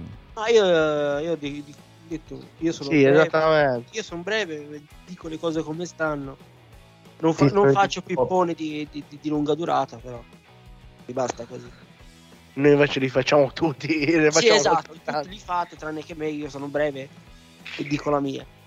Breve e conciso, come sempre. Sì, no, ho detto, ho detto, vediamo dove porterà questo acquisto. Se come per- diceva qualcuno, se- breve e circonciso. Esatto. comunque se mi posso permettere, Ruby ha vinto i titoli di coppia femminili. In WWE. Eh, lo so. Che hanno il va- Sì, sì. che valore, che valore che hanno. Vabbè, minchia. Come se non avesse vinto nulla praticamente. No, in singolo non aveva vinto niente, ha vinto di coppia. Eh, eh, rizzati, proprio, mamma mia. E come li stanno trattando i titoli di coppia femminili da WWE, vabbè. Ah, esistono? Esistono? Andiamo avanti in questo in, in quel match che secondo me merita molto meno tempo di quella sicuramente che è stata la costruzione che ha avuto. MJF contro Jericho. Scusate se mi ero sbagliato, non l'ha vinti, mi sono confuso io. Ah, ok, quindi non ha vinto niente. Vabbè, ma anche se l'avesse vinto non, cambiato, non aveva vinto niente comunque. MJF contro Jericho. Perché MJF lotta ancora contro Jericho? Ha vinto la faida? No, The Final Fight. Chi vince? Jericho. Per sottomissione. Contro quello che viene definito il miglior il del business. Io, non io penso di non aver nient'altro da aggiungere. il miglior heel del business, MJF. Il miglior heel del business che fa solo promo. Io chiedo, prima dell'incontro con Jericho a Dynamite, qual è stato l'ultimo incontro di MJF a Dynamite? Che ha fatto in singolo. Le sue parole quando sono state correlate da fatti? Ha perso per sottomissione contro Jericho. Quindi non si tira fuori la scusa, ma l'altra volta non poteva usare la Judas Effect, come ho visto. No, non l'ho usato manco stavolta. MJF, a parte poi Dusty Finish. Dusty Finish, cazzo. Hanno fatto il Dusty Finish nel 2021. Ma vabbè, lasciamo perdere. No, no. Jericho non deve battere MJF. Per sottomissione. Prima gli ha messo la testa nel cesso, poi l'ha sottomesso. E mo MJF ha vinto tre volte, non conta un cazzo. The Final Fight, chi l'ha vinto? Jericho. Chi ha sottomesso? Jericho. Punto. Purtroppo è così. E non dico altro. Non dico altro davvero perché sono senza parole. Simone, Vecchi Manzi. Eh, è così. È così. Cioè, la sottomesso. Ha sottomesso. eh, l'ultimo match è quello che conta. E tra l'altro il finale lì, non finale, eh, meglio che non, non lasciamo perdere. E ha vinto Jericho. Sto match si può riassumere, anzi, tutta la storyline Pinnacle eh, Inner Circle si può riassumere in un Pinnacle modo. dov'è? Ma il Pinnacle dov'è? Sì, no, ma io dico tutta, adesso non lo so, ma dico tutta la storyline in generale, dico come bruciare dei talenti. Perché MJF così l'hai bruciato. E non mi venga a dire, eh no, perché eh, qua, là, ma su, ma la gente non lo considera bruciato perché come Page, poi Page si rialza e batte Omega e vince il titolo. MJF l'hai bruciato, punto. Poi se lo, rip- se lo riparti a costruire da capo, ok, ma così l'hai bruciato. MJF non lo puoi ricostruire da capo perché il personaggio sarà sempre quello. Lui è un heal naturale. Come lo ricostruisci in un altro modo? Da face? Mi auguro di no. Purtroppo eh, è così. Matteo, professore. MJF. Eh, questo è un piantamaro. questo è un piantamaro mm, molto molto L'ennesimo. importante. L'ennesimo. Ma esisteva ancora l'Inner Circle? Domanda. Esisteva ancora? Ma Eh, no, però è ritornato. dettagli. Eh, dettagli. Ok. Questa è la cosa, secondo me, più strana che sia successa. Poi il fatto che MJF, che è il tuo heal di punta, ma non il miglior heal, tra i migliori che c'è al momento, un heal diverso però, un heal che parla tanto ma lotta poco. E ricordiamo sempre, è un personaggio che non hai creato tu, ma è stato creato in MLW. E... L'hai fatto cedere contro uno che tra un po' non lo vedremo più perché va a fare i, i concerti in giro per il mondo e tu gli hai dato un contentino di una vittoria e oltretutto tra quattro mesi il suo contratto è scaduto. Non so l'utilità di questa vittoria. Ricordiamo, sì, Simone, il contratto di Jericho scade a gennaio 2022. Quindi. Quindi non lo so. Ah, secondo me era inutile. Io avrei fatto. Avrei fatto perdere Jericho e chiudere la fight e basta. Però situazione così. Ce la prendiamo. Ce la prendiamo, ce la portiamo avanti. eh, cosa possiamo fare? Ehm, Lorenzo, Eh, allora, mm, ora posso dire una cosa che magari a qualcuno non piace. Beh, me questo match comunque sì, si è fatto guardare. C'è una pecca che chi sta attento a guardare bene cosa c'è sul ring, eh, cosa, si accorgerà che tu sei sicuro che finché quella mazza non viene usata, perché lì l'incontro non potrà mai finire e mai finirà. Finché non entra in gioco quell'oggetto non succederà alla fine eh, combattono, fanno il loro dignitoso match. Sì, Chris Jericho non, non è più quello di una volta, ce l'ha dimostrato in più occasioni. E... Però quando, poi arriva così, serviva una distrazione per distrarre Aubrey, che è l'arbitra, per chi non lo sapesse, la, la, o arbitro donna, se si preferisce. E ci sono Wardlow e, e Hager che si picchiano, si menano, arrivano l'arbitro divide, nel frattempo Aubrey si distrae, eh, MJF usa la massa, va lì, fa, poi c'è lo schienamento, e, però eh, sì, cioè ci suggeriscono già con l'inquadratura che Chris si sarebbe salvato perché proprio ti fanno vedere l'inquadratura dalle spalle di Jericho che è vicinissima alle corde, almeno falla un pochino diversa. E si salva, però Aubrey non vede.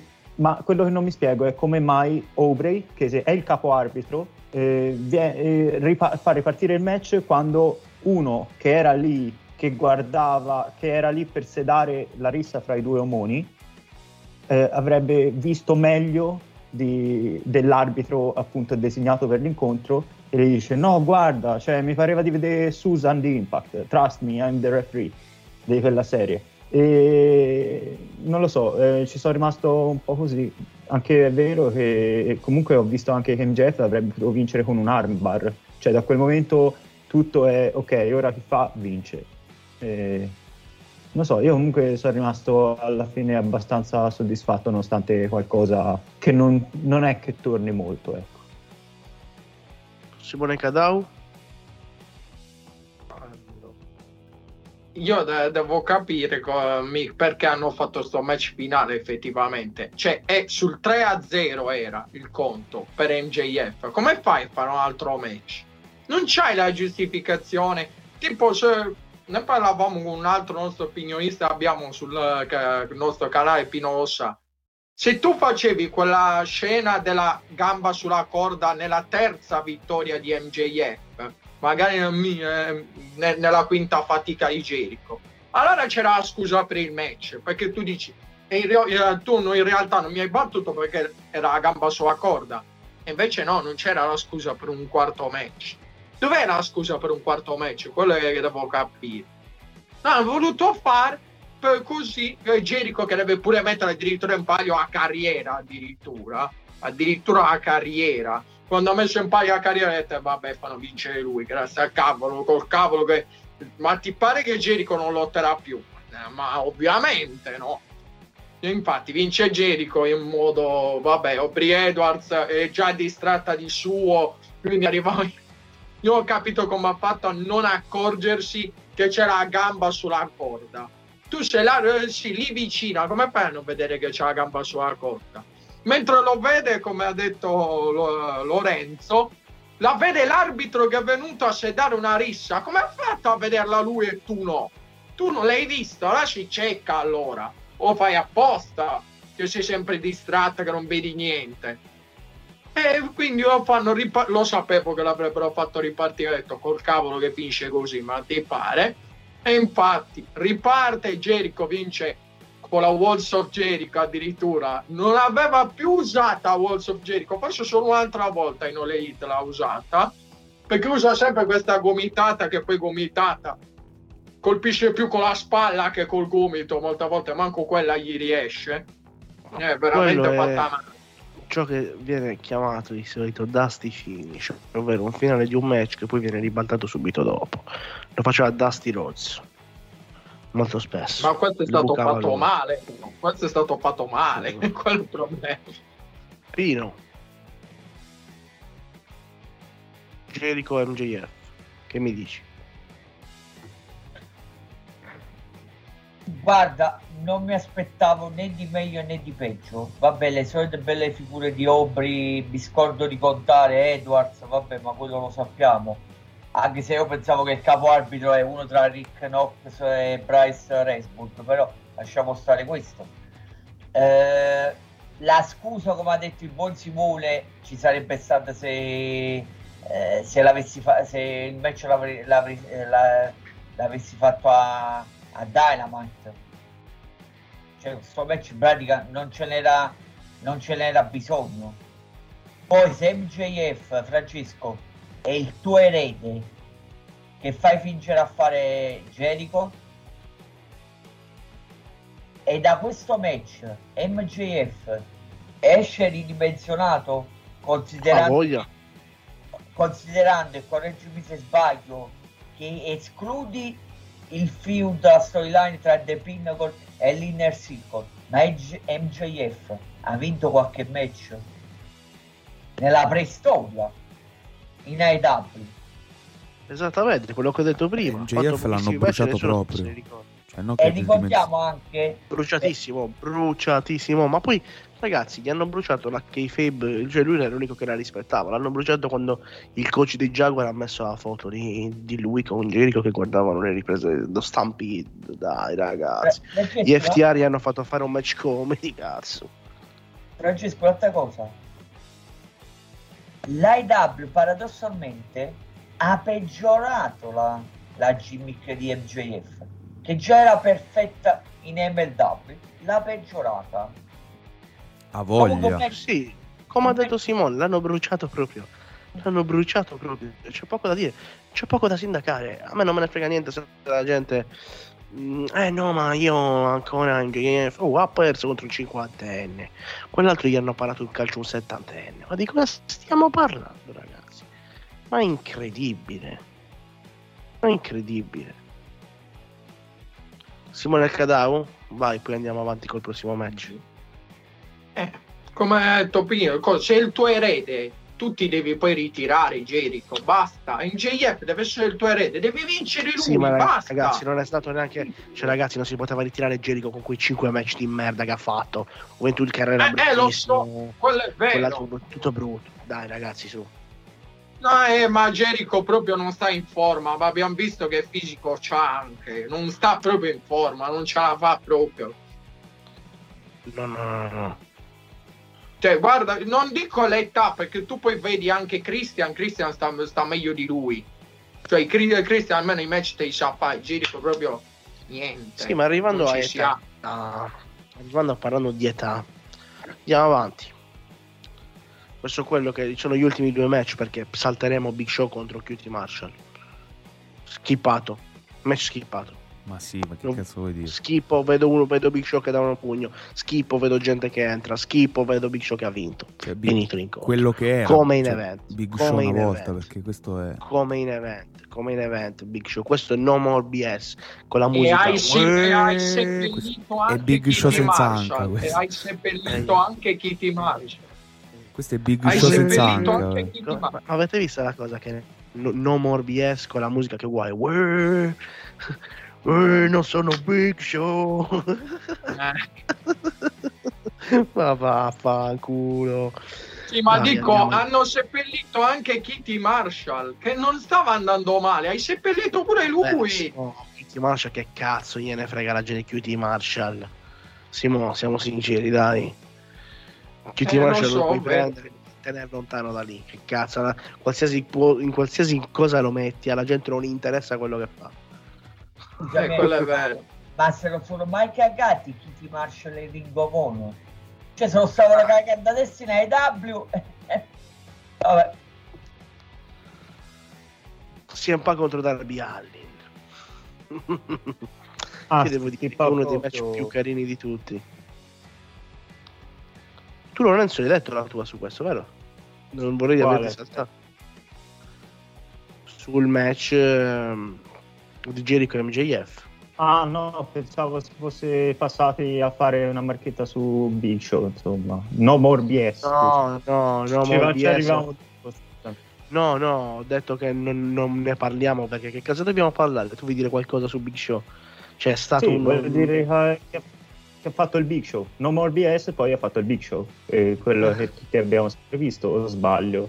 Poi che di Quit Marshall non freghi nulla a nessuno, mi associo. Ecco.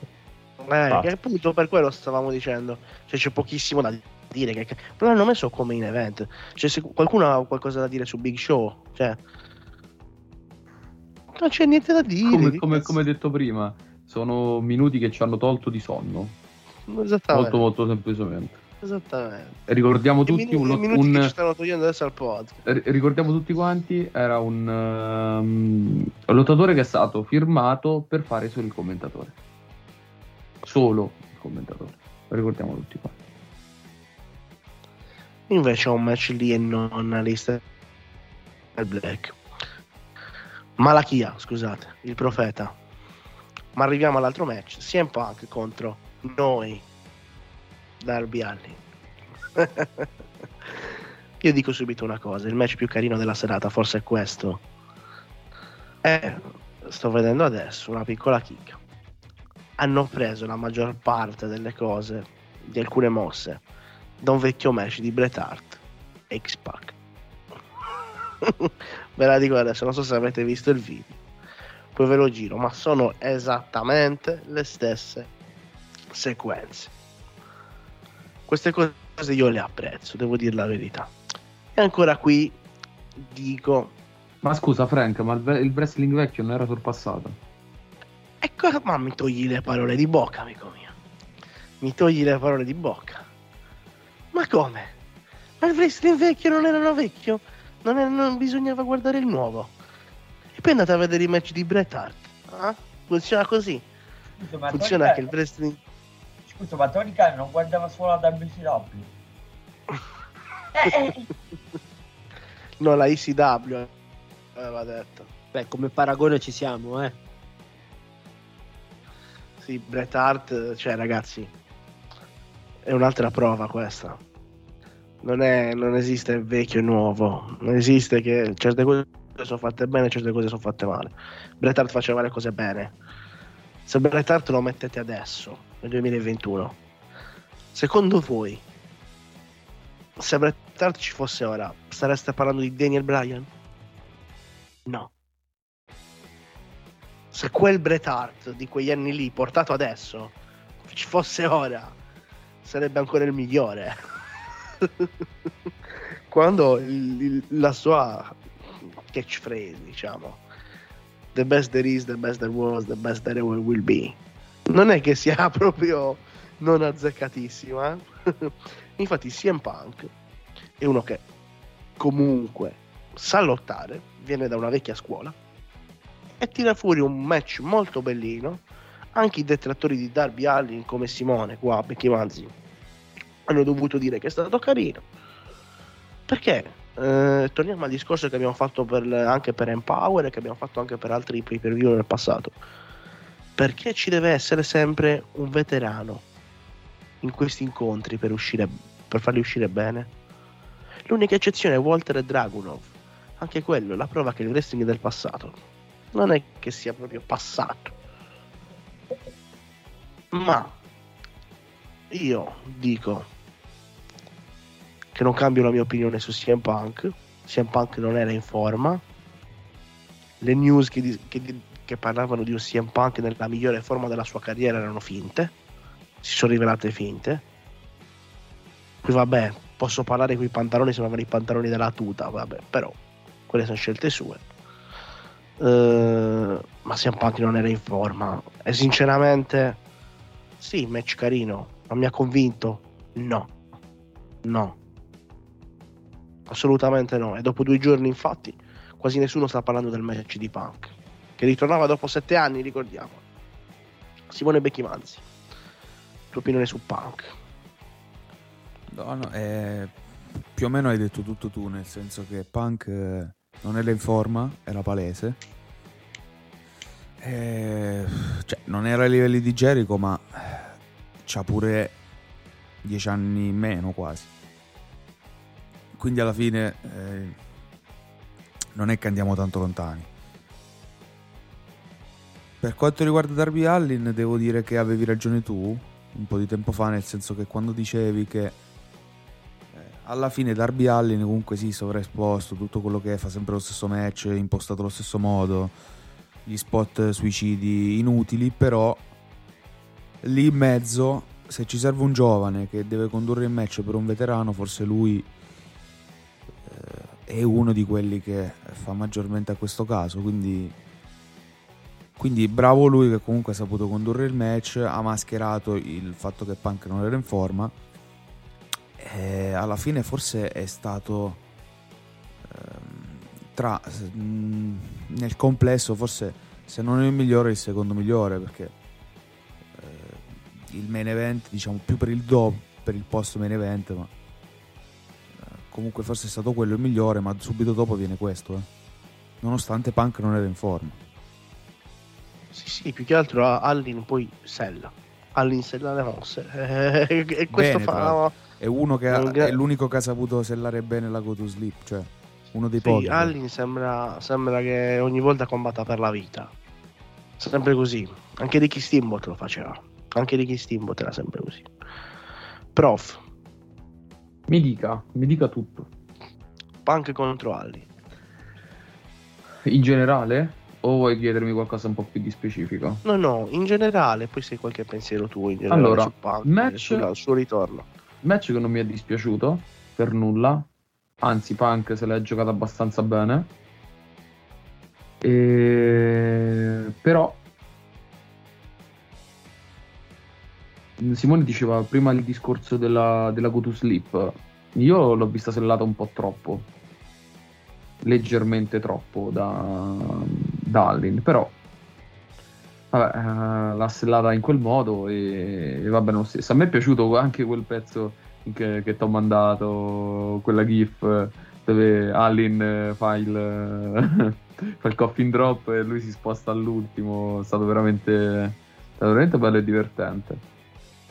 Eh, il problema è quello, Frank, ragazzi. Il problema è quello. Parliamo tutti quanti di questo evento, ma nessuno che fino adesso si è soffermato sui match.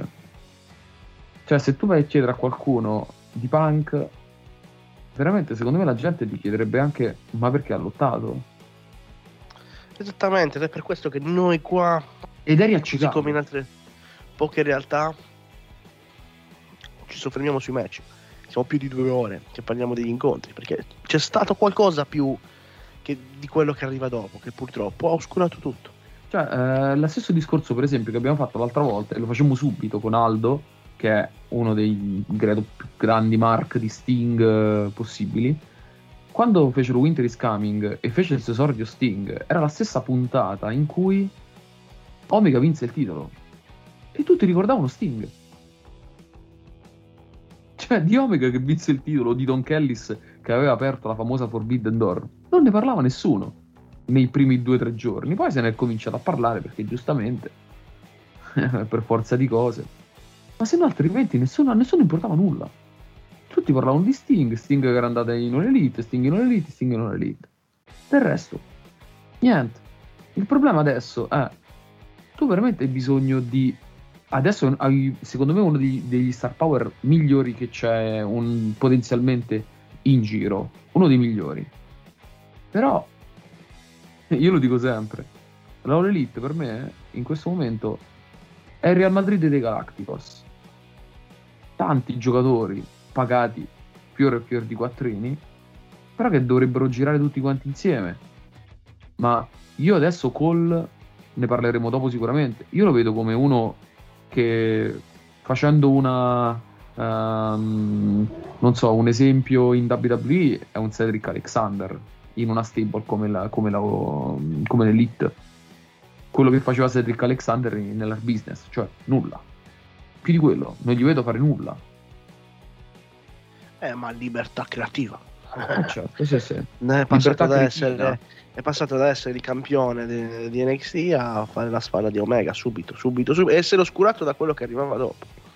Ma Lorenzo, CM Punk, questo ritorno, che mi dici? Sì, innanzitutto prima di parlare volevo collegarmi a quello che ha detto Matteo del Real Madrid dei Galacticos perché è comunque storia vecchia. Se vogliamo a cas- eh, parlare di storia nuova prendete l'esempio del Paris Saint Germain, ecco, c'è anche il meme. E poi parlando, sì, appunto di questo match, si parla troppo dei ritorni, troppo poco del match. Alla fine anche la collocazione nella hard, la hard è stata gestita bene, tranne per questo match, perché comunque arriva dopo un eh, Chris Jericho e NJF, che è stato un match importante, ne arriva un altro importante. Non è che è stato come per esempio prima del main event c'è stato lo- la, la marchetta di QT Marshall e Big Show comunque che serve a rallentare gli anni un po' così, ecco. E questo match in realtà, cioè, io me lo sono guardato con curiosità, volevo rivedere CM Punk dove l'avevo lasciato, cioè come, come ritornerà. Non, non ne aspettavo nulla di speciale. Comunque, secondo me ha fatto il suo match, cioè Darby Allin per me stato un ottimo avversario, era parecchio malleabile da Punk, che non è di certo un peso massimo, eh, non è il Brian Cage della situazione, ecco. E quindi scrivo qualcuno leggero, qualcuno capace di fare un vero match di wrestling. Poi ci sono state, come avete detto voi, tante citazioni a, match, a match del passato, anche la Go to Sleep eh, con l'avversario che rotola fuori dalle corde, se non sbaglio, è stata ripresa con John Cena e da un match di CM Punk e John Cena. E niente, cioè, io nella mia recensione, dove io guardo principalmente match, cioè io ho fatto quattro righe, ho dedicato ai ritorni post main event per farti e un- una quindicina a questo match. E è stato alla fine bello vedere come Darby Allin si sia comportato perché nel, nel tango classico eh, non so se te vedi un ballerino e una ballerina tu su chi ti concentri sulla donna però è l'uomo nel tango classico colui che, de- che porta avanti il ballo nella maggior parte dei casi ora poi vabbè con il tempo ci si rinnova e anche la donna fa il suo e, cioè, perché l'uomo conduce, la donna seduce. Ecco, qui Punk era la dama del ballo, dai. La possiamo mettere così. Sì, come ha detto Simone, è stato portato bene, è stato portato bene. Simone Cadau.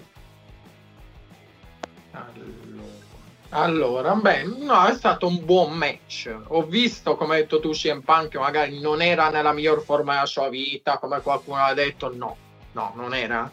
Addirittura ha risparmiato anche delle mosse che di solito esegui- eseguiva, perché ricordatevi la ginocchiata all'angolo e il successivo Bulldog non l'ha fatta, non l'ha fatta, non ha fatto l'Anaconda Vice, si è, cioè, ha- si è dimenticato delle sue certe due sue mosse, credo. Vabbè, non è che Comunque. puoi fare sempre tutto. Vabbè, devi quello però, preservare. diciamo, ha lottato molto a terra perché secondo me doveva dire con, Da- con Darby Allin dirsi le mosse che dovevano fare essendo un avversario che comunque non ha mai affrontato. Quindi credo che sia soprattutto per quello molte volte stavano molto a terra con quelle prese per eh, o per prendere fiato, non lo so. Eh. Sì, no, lo so, la ginocchiata l'ha fatta, ma il Bulldog non Bulldog lo ricordo, mi sembra che ha fatto una cross line Sì, sì. Vabbè, comunque, vabbè, quello fa niente. Non era nella miglior forma della sua vita, però ha fatto un buon match. Poi con Darby Allin non mi aspettavo di, me- di meno di così, diciamo. Ci è stato un bel match, non il migliore, vabbè, ehm, di, di tutti i tempi o cose del genere, da 10 come qualcuno potrebbe dire, no. Però è stato un bel match, non è stato, non è stato brutto. E per uno che torna dopo sette anni ci, ci può stare, secondo me. Ci sta. Eh, mi, sul ritorno mi aspettavo la vittoria sua, ovviamente. Non, cre- non credevo minimamente che vincesse Darby Allin, assolutamente no. Perché altrimenti Chicago li, avrebbero, li avrebbe linciati se vinceva Darby Allin. Perché ho visto in un momento addirittura Darby Allin è stato fischiato. In un momento Sempre, che sì, era vabbè, per forza. fischiato. Come ho detto prima, Darby Allin era Lille in questo caso. Eh, perché Pino. CM Punk era l'eroe di casa. Ogni, chiunque va contro CM Punk a Chicago ti fischiano. C'è poco da fare. Pino, che mi dici di questo punk? Allora, sostanzialmente mi trovo copia e incolla con la disamina di Lorenzo Masi, sostanzialmente. Cioè, eh, senza... cioè, un match eh, buono. Darby Allen era l'avversario perfetto per CM Punk, che ricordiamo, tornava sul ring dopo sette anni. Ufficialmente, poi ufficiosamente, le leggende metropolitane dicono che non ha mai lasciato il wrestling leggende metropolitane. Era chiaramente arrugginito, quindi neanche potevamo pretendere chissà che cosa. Ovviamente non potevamo pretendere le sue, eh, le sue migliori mosse e comunque fatte eh, come ce lo, ce lo ricordiamo. Devo dire la verità, per essere stato il primo match di CM Punk eh, promosso, non a pieni voti, ma promosso. Massi, sei contento di rivedere Punk? Tantissimo, guarda, eh, guarda, sono entusiasta. L'ipocrita anche lui, un ipocrita del cazzo. dove- Prima, dice eh, beh, abbandona e tutto, poi sei il primo a sparare merda e poi ci ritorni. Ah, sei scemo. Dopo aver preso le botte in UFC. preso dei colpi da un fotografo, ricordiamo perché CM Punk ha perso contro uno che non era un fighter di professione, ma faceva il fotografo. Vabbè, ancora peggio, diciamo. E Io comunque mi purtroppo- aspettavo invece la vittoria del Darby Allin, sinceramente. No, io no, era Sì, chiaro sì. che avrebbe vinto Punk, però No, eh, quello che dico io è, sai cos'è? A me mi ha dato l'impressione di quel ritorno fatto apposta per quelli che non hanno mai visto Punk. Eh, avete presente quando è tornato Edge? Di adesso non è mai riuscito a tirar fuori le prestazioni che tirava fuori l'Edge di allora. Beh, tranne che a SummerSlam, che a SummerSlam ha fatto un gran match, sinceramente. Sì, però non ha tirato fuori una prestazione dell'Edge dei tempi d'oro, No, vabbè, Massi. sì, vabbè, quello sì. E sono dei ritorni che vengono fatti, secondo me. Sì, la nostalgia, bella, e per far vedere anche a quelli che magari quando questi lottavano, che non guard- loro non guardavano magari, e dicono adesso guarda CM Punk, tu non guardavi quando c'era CM Punk, adesso ti facciamo rivedere CM Punk. Il problema è che tu dai un'idea di quello che era CM Punk, che non dà giustizia a quello che era veramente CM Punk. Sì, match carino, come ho detto prima. Ma CM Punk era CM Punk, e sul ring non gli si potrà dire niente. Sulla persona sì, sul ring non gli si potrà dire niente, Massi. No, ma, Era un ottimo worker. no, ma quello non lo metto in dubbio, Ha anzi. fatto dei match assurdi, match davvero belli. match No, davvero- ma io ho detto Punk sul, sul, sull'ottato non ho discusso, non ho discusso solo sulla tua mano. Ah, merda, dai. Sì, ma come ho detto anche io, ma anche io l'ho detto. eh, I suoi commenti hanno dimostrato che lui è un ipocrita, che lui è lì per i soldi, punto. Ma Andiamo al main event. Christian contro Kenny Omega. Scusa Francesco, ti interrompo solo un secondo, ma eh, scusami, eh, è, il, è il- voler presentare Punk in tutte le salse al tavolo di commento sul ring dove ogni... Ma a me sai cosa fa ridere anche? Il fatto che i lottatori stessi marchino per lui. Facciano i mark per lui. Sting che arriva lì, ho sempre desiderato eh, il ring con te. Eh, tutte queste cose qua a me fanno mezzo ridere. Tutte queste cose qua a me fanno mezzo ridere. Tu. Sting hai condiviso il ring con i migliori del mondo, con Eh. con Ric Flair. Sting ha bisogno di, di dare la mano a CM Punk. Al di là che CM Punk c'ha pure il suo palmarès, quindi non ha bisogno a sua volta di dare la mano a Sting. Ma, Sting Ma poi ha quando è arrivato con- faceva ridere perché c'erano i lottatori, i lottatori si facevano la foto con lui, non come a dire un collega, come se fossero suoi fan, Britt Baker contenta. Insomma, siete dei marca alla fin fine, cazzo. Siete marchi di CM Punk. Cioè, a me, boh, io non so che dire su queste cose qua. Davvero non so che dire. Comunque, vedremo che cosa avranno in serbo per CM Punk, anche se non vedo un futuro roseo per lui. Perché secondo me il giocattolo è stato già buttato via. Main event, Christian Kenny Omega. Io lo divido in due parti, lo dico già. Main event diviso in due parti. E secondo me la prima parte è un po' un casino, questi tavoli, queste cose che a me non piacciono per nulla. Mentre la seconda parte l'ho gradita. Fino ai introduzioni, tutti questi casini che ogni volta succedono. Vince Kenny Omega e ovviamente me l'aspettavo.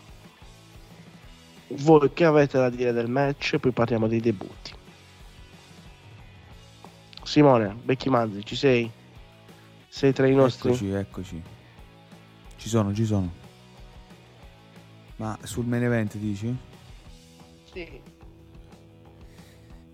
Allora, io mm, non dico che sia stato un brutto match.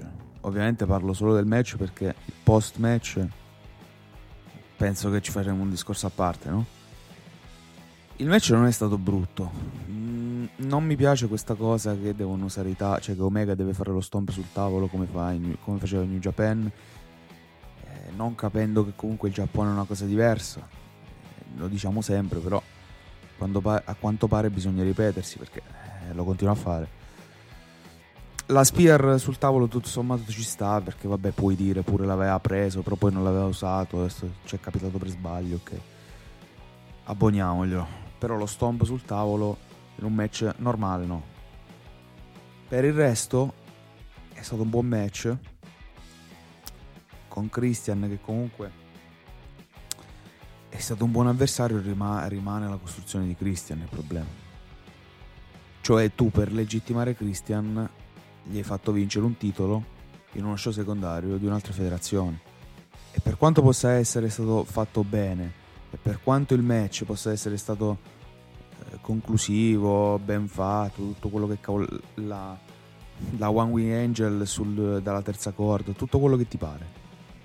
Ti posso essere d'accordo, tu- nel senso un tu figurativo, eh. Però rimane il fatto che tu per legittimare questo qua gli hai, dovuto far vincere un titolo di un'altra federazione in uno show tuo secondario. E così non legittimi un cazzo. È quello il discorso. Cioè tu uno sei il primo sfidante, è già legittimo, deve essere già legittimo, capito? Sì, sì, sì, sì, sono d'accordo, sono d'accordissimo. Prof, Scusa, un'altra cosa, l'ultima cosa. Se Dimmi. Paige cioè cazzo che la moglie di Paige era incinta. Penso che lui dal mari- da marito lo sapesse già, no?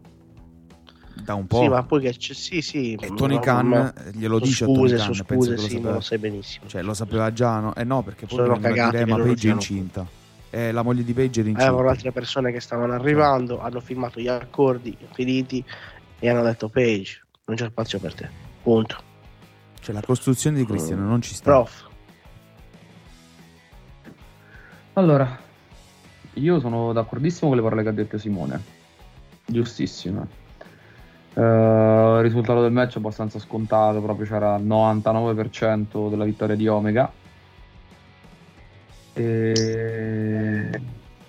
Non, cioè, non- non vedo altre cose, non vedo altre possibili eh, soluzioni. Il match è buono, anche se io continuo a dire che Omega, a me Omega, a questo Omega non piace.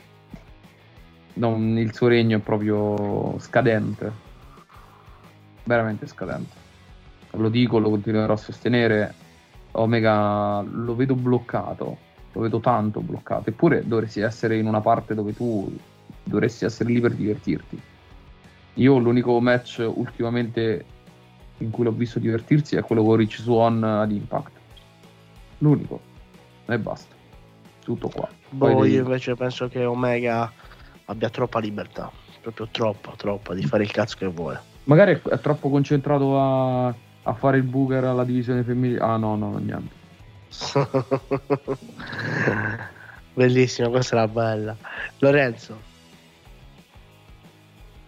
Allora, eh, sì, io mi sono divertito a guardare il match, cioè do questa premessa. E poi volevo anche dire che dicono i vecchi vecchi. I vecchi, intanto Edge, Christian, hanno fatto due match della Madonna negli eventi dell'estate delle rispettive federazioni. E, e la guerra di chi ce l'ha più vecchio, chi ce l'ha più giovane, fa un po' schifo.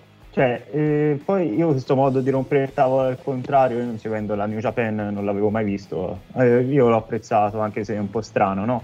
Eh, e poi una cosa che, che mi è piaciuta e che secondo me mi piacerebbe che facessero è, da- eh, per esempio, ha presente Kenny Omega ha sbagliato un moonsault, eh, cioè stava scivolando da una barricata e poi ha detto no, no, no, no, no, e ci ha riprovato subito ed è venuto.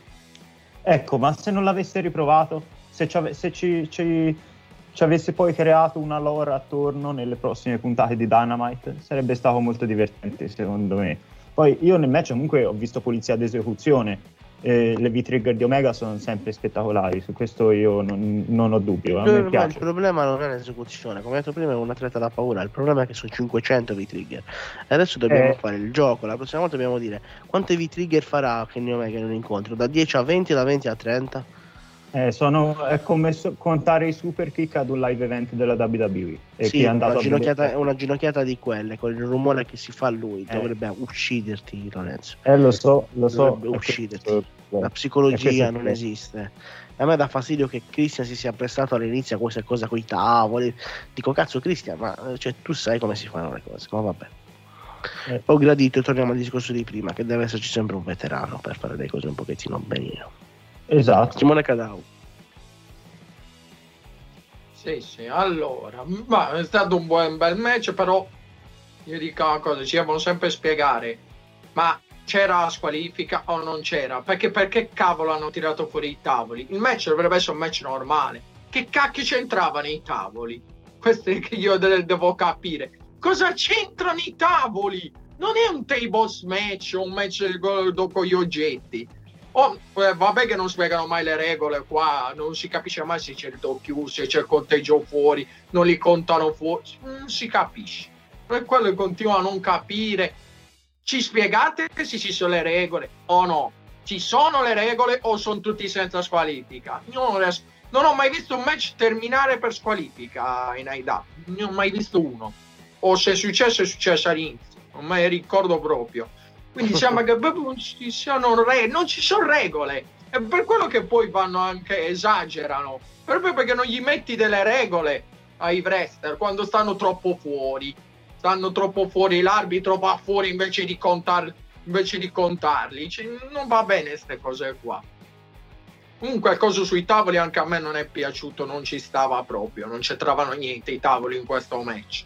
Devi fare un match normale e basta. E invece no, devi sì, metterci. Sì, sì, ogni volta ci devi E come hai detto tu, le ginocchiate di Omega, anche una ne basterebbe per mandarti KO una ginocchiata fatta così perché, ti, perché se tu pensi a UFC, uno che magari guarda UFC e cosa dice, ne basta una di ginocchiata per mandarti KO. Così fai sembrare finto, la fai sembrare finta. Quel sì, colpo. sì, Quello- e quindi legittimi da solo la tua mossa e ti proteggi l'altra che è un bump normalissimo invece. E infatti, usa la V-Trigger, eh, dico, usa la V-Trigger come mossa finale, che, mo- che fa molto più impatto invece di usare sempre sta cavolo di Wow in Danger, che alla fine, come hai detto tu, è un bump normale. Cioè, fa più male a ginocchiata a faccia come te la dà così, o anche i Dragon Suplex che ti fa, che quelli ancora, anche quelli sono più devastanti della sua mossa finale. Sì, sì. E invece, vabbè, l'ha fatta dalla terza corda, ma aspettava vittoria di Omega. Vabbè, era ovvio che Christian mica diventava doppio campione, era normale. Poi come eh, non c'aveva neanche lo status eh, eh, effettivamente, perché sì, ha vinto il titolo di Impact, ma non c'entrava niente, era nel, nel tuo show secondario, quindi non l'hai legittimato come number one contender, ma non lo fanno mai ormai, non fanno più niente per legittimare il number one contender proprio. Eh, microfono, non è attivato il microfono. Scusate, scusate, mi ero dimenticato di attivare il microfono. Ho detto che hai ragione sul fatto che prima annunciano il- lo sfidante e poi fanno qualche cosa per costruirlo, invece di essere il contrario. Pino, main event, Allora, dividiamolo in due parti. Anzi, come ho vabbè, detto, eh, come ho vabbè, detto io. eh, però vabbè, nel caso vi allora in tre parti. Allora, prima parte, prima parte, buon match grazie a Christian. Perché tu Omega è un copia e incolla. Omega fa sempre le stesse mosse. Si puoi dire eh sì, il tavolo, met- eh, mosse spettacolari, ma è sempre il solito Omega, Omega Superman. Perché le vende le mosse? Eh, perché Francesco, se tu a torto ragione mi criticavi il famoso Omega contro Swan, allora questo stiamo lì. Anche se con la differenza che Christian sa vendere meglio le mosse. Su questo credo che non ci Beh, sia. direi. Seconda parte, seconda parte, paradossalmente nel complesso deludente se mi consideri status di Christian pari a zero, costruzione zero, eh, pratica- cioè, che ti posso dire, era un match alla Dolan Board, riprendo un attimo Dolan Board, che non si doveva fare perché era tutto costruito per Adam Magman Page, come se praticamente era un match casuale, si è dovuto dare il primo che hai trovato per strada, cioè poteva andare contro pure un barbone, poteva andare contro a Kenny Omega e Kenny Omega avrebbe vinto. O, Christian è comunque Christian, però era ragione, era scritto per page. o Lomilo Michelin oppure Brian Cage, vai, vai, se dovevi prendere uno a perdere, uno che comunque non si vede mai, o comunque uno che è andato a filo letteralmente nel vatere e devi tirare la catena, potevi prendere Brian Cage. Capito? O ci manda Eve Andrade visto che c'è la storia con la tripla A. Era, era un'idea. Però, Era vabbè, un'idea. non l'hanno fatto, non l'hanno fatto. E poi Eh, vabbè, che la- la-? La terza parte ma devi ancora introdurre con eh, i debutti. Sì. I debutti. Post match. Succede quello che oscura tutto quello che è arrivato il pay per view. In chiusura di pay per view debutta prima Adam Cole. Si eh, praticamente dimostra la spalla di Omega. E dopo due minuti debutta anche Daniel Bryan e oscura Adam Cole. Bellissimo. Un colpo di mercato assurdo bei debutti. A me mi è piaciuto quello di Brian, devo dirlo, non, non lo nego. È stato un bel debutto, mi è piaciuto, a differenza di quello di Punk. Lui non ha mai, rispet- non ha mai mancato di rispetto al wrestling o ai fan, anzi ha lottato per esserci. E quindi, io dico la mia, bel colpo di mercato che può però ritorcersi contro per un motivo. I prossimi sei mesi sono cruciali, se nei prossimi sei mesi non c'è un incremento Mm. L'AW non so quanto potrà andare avanti. Simone Becchimanzi. Beh, allora, mh, sì, sono d'accordo con te. Nel senso che comunque Brian è un vero, o Brian Danielson, sì, è un vero game changer dal punto di vista degli arrivi, perché devo ammettere che l'ho sentito anch'io, nonostante era mo- abbastanza eh, scontato, seppur poi do- dopo collo un po' meno, però... Scusa diciamo un che- attimo, Simone. Lorenzo, devi. Devi dire qualcosa? Ah no, scusa, ok. Vai Simone. Vado. Ehm, no, dicevo che comunque Punk, eh sì, Punk. Brian rispetto Brian. a Punk ehm, Ah ok, ci devi lasciare. Ok, scusa un attimo. Ciao Lorenzo, è stato un piacere che sei stato con noi. Ciao a voi e alla prossima. Grazie mille. Grazie mille per il tuo tempo. Ciao ciao. Ciao. E quindi rispetto a Punk secondo me è un vero game changer perché Punk eh, non è in forma, tutto quello che abbiamo detto prima, Brian invece ha quella spada di Damocle che, che è infortunato, ha avuto brutti infortuni, però eh, cioè per dirti io mi sono andato a risentire pure la, la team song oggi, quindi ti fa capire che comunque era sentito. Per quanto riguarda Cole, boh, non ha senso che lui dopo, dopo che l'hanno cacciato, dopo che hanno detto che era morto, eh, tutta quella cosa lì è tornato, eh, amici, felici come prima. Bah. Poi l'elite soprattutto è sempre più inguardabile, quindi Cole lo vedo- non lo vedo benissimo. ecco. Lascio la parola Come ho detto, da spalla, da spalla, ma eh, sono d'accordo anche su Brian. Brian è veramente uno che può spostare gli ascolti. Veri numeri, veri numeri, una vera star. Sì, Brian. Brian Danielson, chiamiamolo Brian Danielson, dai, il suo nome è vero, solo perché il suo nome è vero. Lo chiamo così. Matteo, professore, questi debutti che ci oscurano Allora. tutto. Eh, I debutti mi sono piaciuti, mi sono piaciuti secondo me fatti un po' con le tempistiche di cavolo. Cioè, Sì. come, come Wow, diceva wow. Aldo, come diceva Aldo in questi giorni ne abbiamo parlato parecchio. Eh, con il debutto di Brian è praticamente oscurato il debutto di Cole che aveva già praticamente oscurato tutto quanto il pay per view. Ahimè. Eh, se la sono voluta giocare così loro. eh, diciamo che il concetto base della All Elite è quello di dimostrare di avere attributi fallici più grandi di, altri, di altre federazioni. Molto molto semplicemente. Quindi hanno voluto giocarsi tutte e due le carte. Va bene così. A me non... Con Cole sinceramente non so cosa faranno. Io vedo, vedo la sua prima faida contro Page. Secondo me, contro Hangman Page. E, eh vabbè, Vino, io l'ho buttata io così. E Brian, ehm, Brian può fare solo bene, come hai detto Frank, è un, eh, un game changer. può fare qualcosa di molto molto importante, molto interessante. Io più che altro vorrei porvi Sarà interessante vedere gli ascolti di mercoledì. Sì, eh, assolutamente. Anche perché Brian eh, aveva tutto quanto questo desiderio di Giappone e non è nemmeno annunciato nel, nel G1 Climax. Quindi, boh, Sì, però non so se hai letto, ma anche il WWE gli aveva dato la possibilità di sì, filmare. sì, gliele aveva quello. date, gliele aveva date, gliele aveva date. È lui che ha voluto proprio cambiare. E vabbè, contento. Hai sentito lui. perché? Sentito perché? Perché Vince McMahon era troppo protettivo nei suoi confronti e lui vuole spingere i suoi limiti. Poche parole Tony Khan gli fa fare il cazzo che vuole, rischiare Sì. di morire. Eh, è quello il fatto, è quello il fatto. Io voglio dire un'altra cosa però, e andrò un po' controcorrente da tutte quante le cose che sono state dette fino adesso. Eh, ve lo ricordate Reigns quando la WWE cercava in tutti i modi di farlo tifare dal pubblico? Sì. O comunque di dargli una sorta di, di status importante.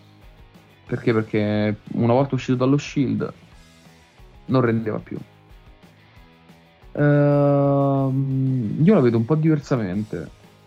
Secondo me la All Elite sta facendo la stessa cosa con Jungle Boy. È già la seconda volta che gli avvicinano un lottatore importante, prima con Christian Cage, adesso con Daniel Bryan, perché è come se lui non ce la facesse da solo. Più di quello non può fare. Ora non so. Eh, Perché io ha cosa. sbagliata, mo te lo dico io. Prego, prego, prego. Pure secondo me. Pure Ha la secondo me. gimmick Stavo- sbagliata perché lui, cioè con la, con la gimmick del, del Tarzan Boy lì, Non c'è, pure- non c'è, non c'entra non mai mazza, nulla. esatto. Non, Cioè, può, non può fare più nulla con quella.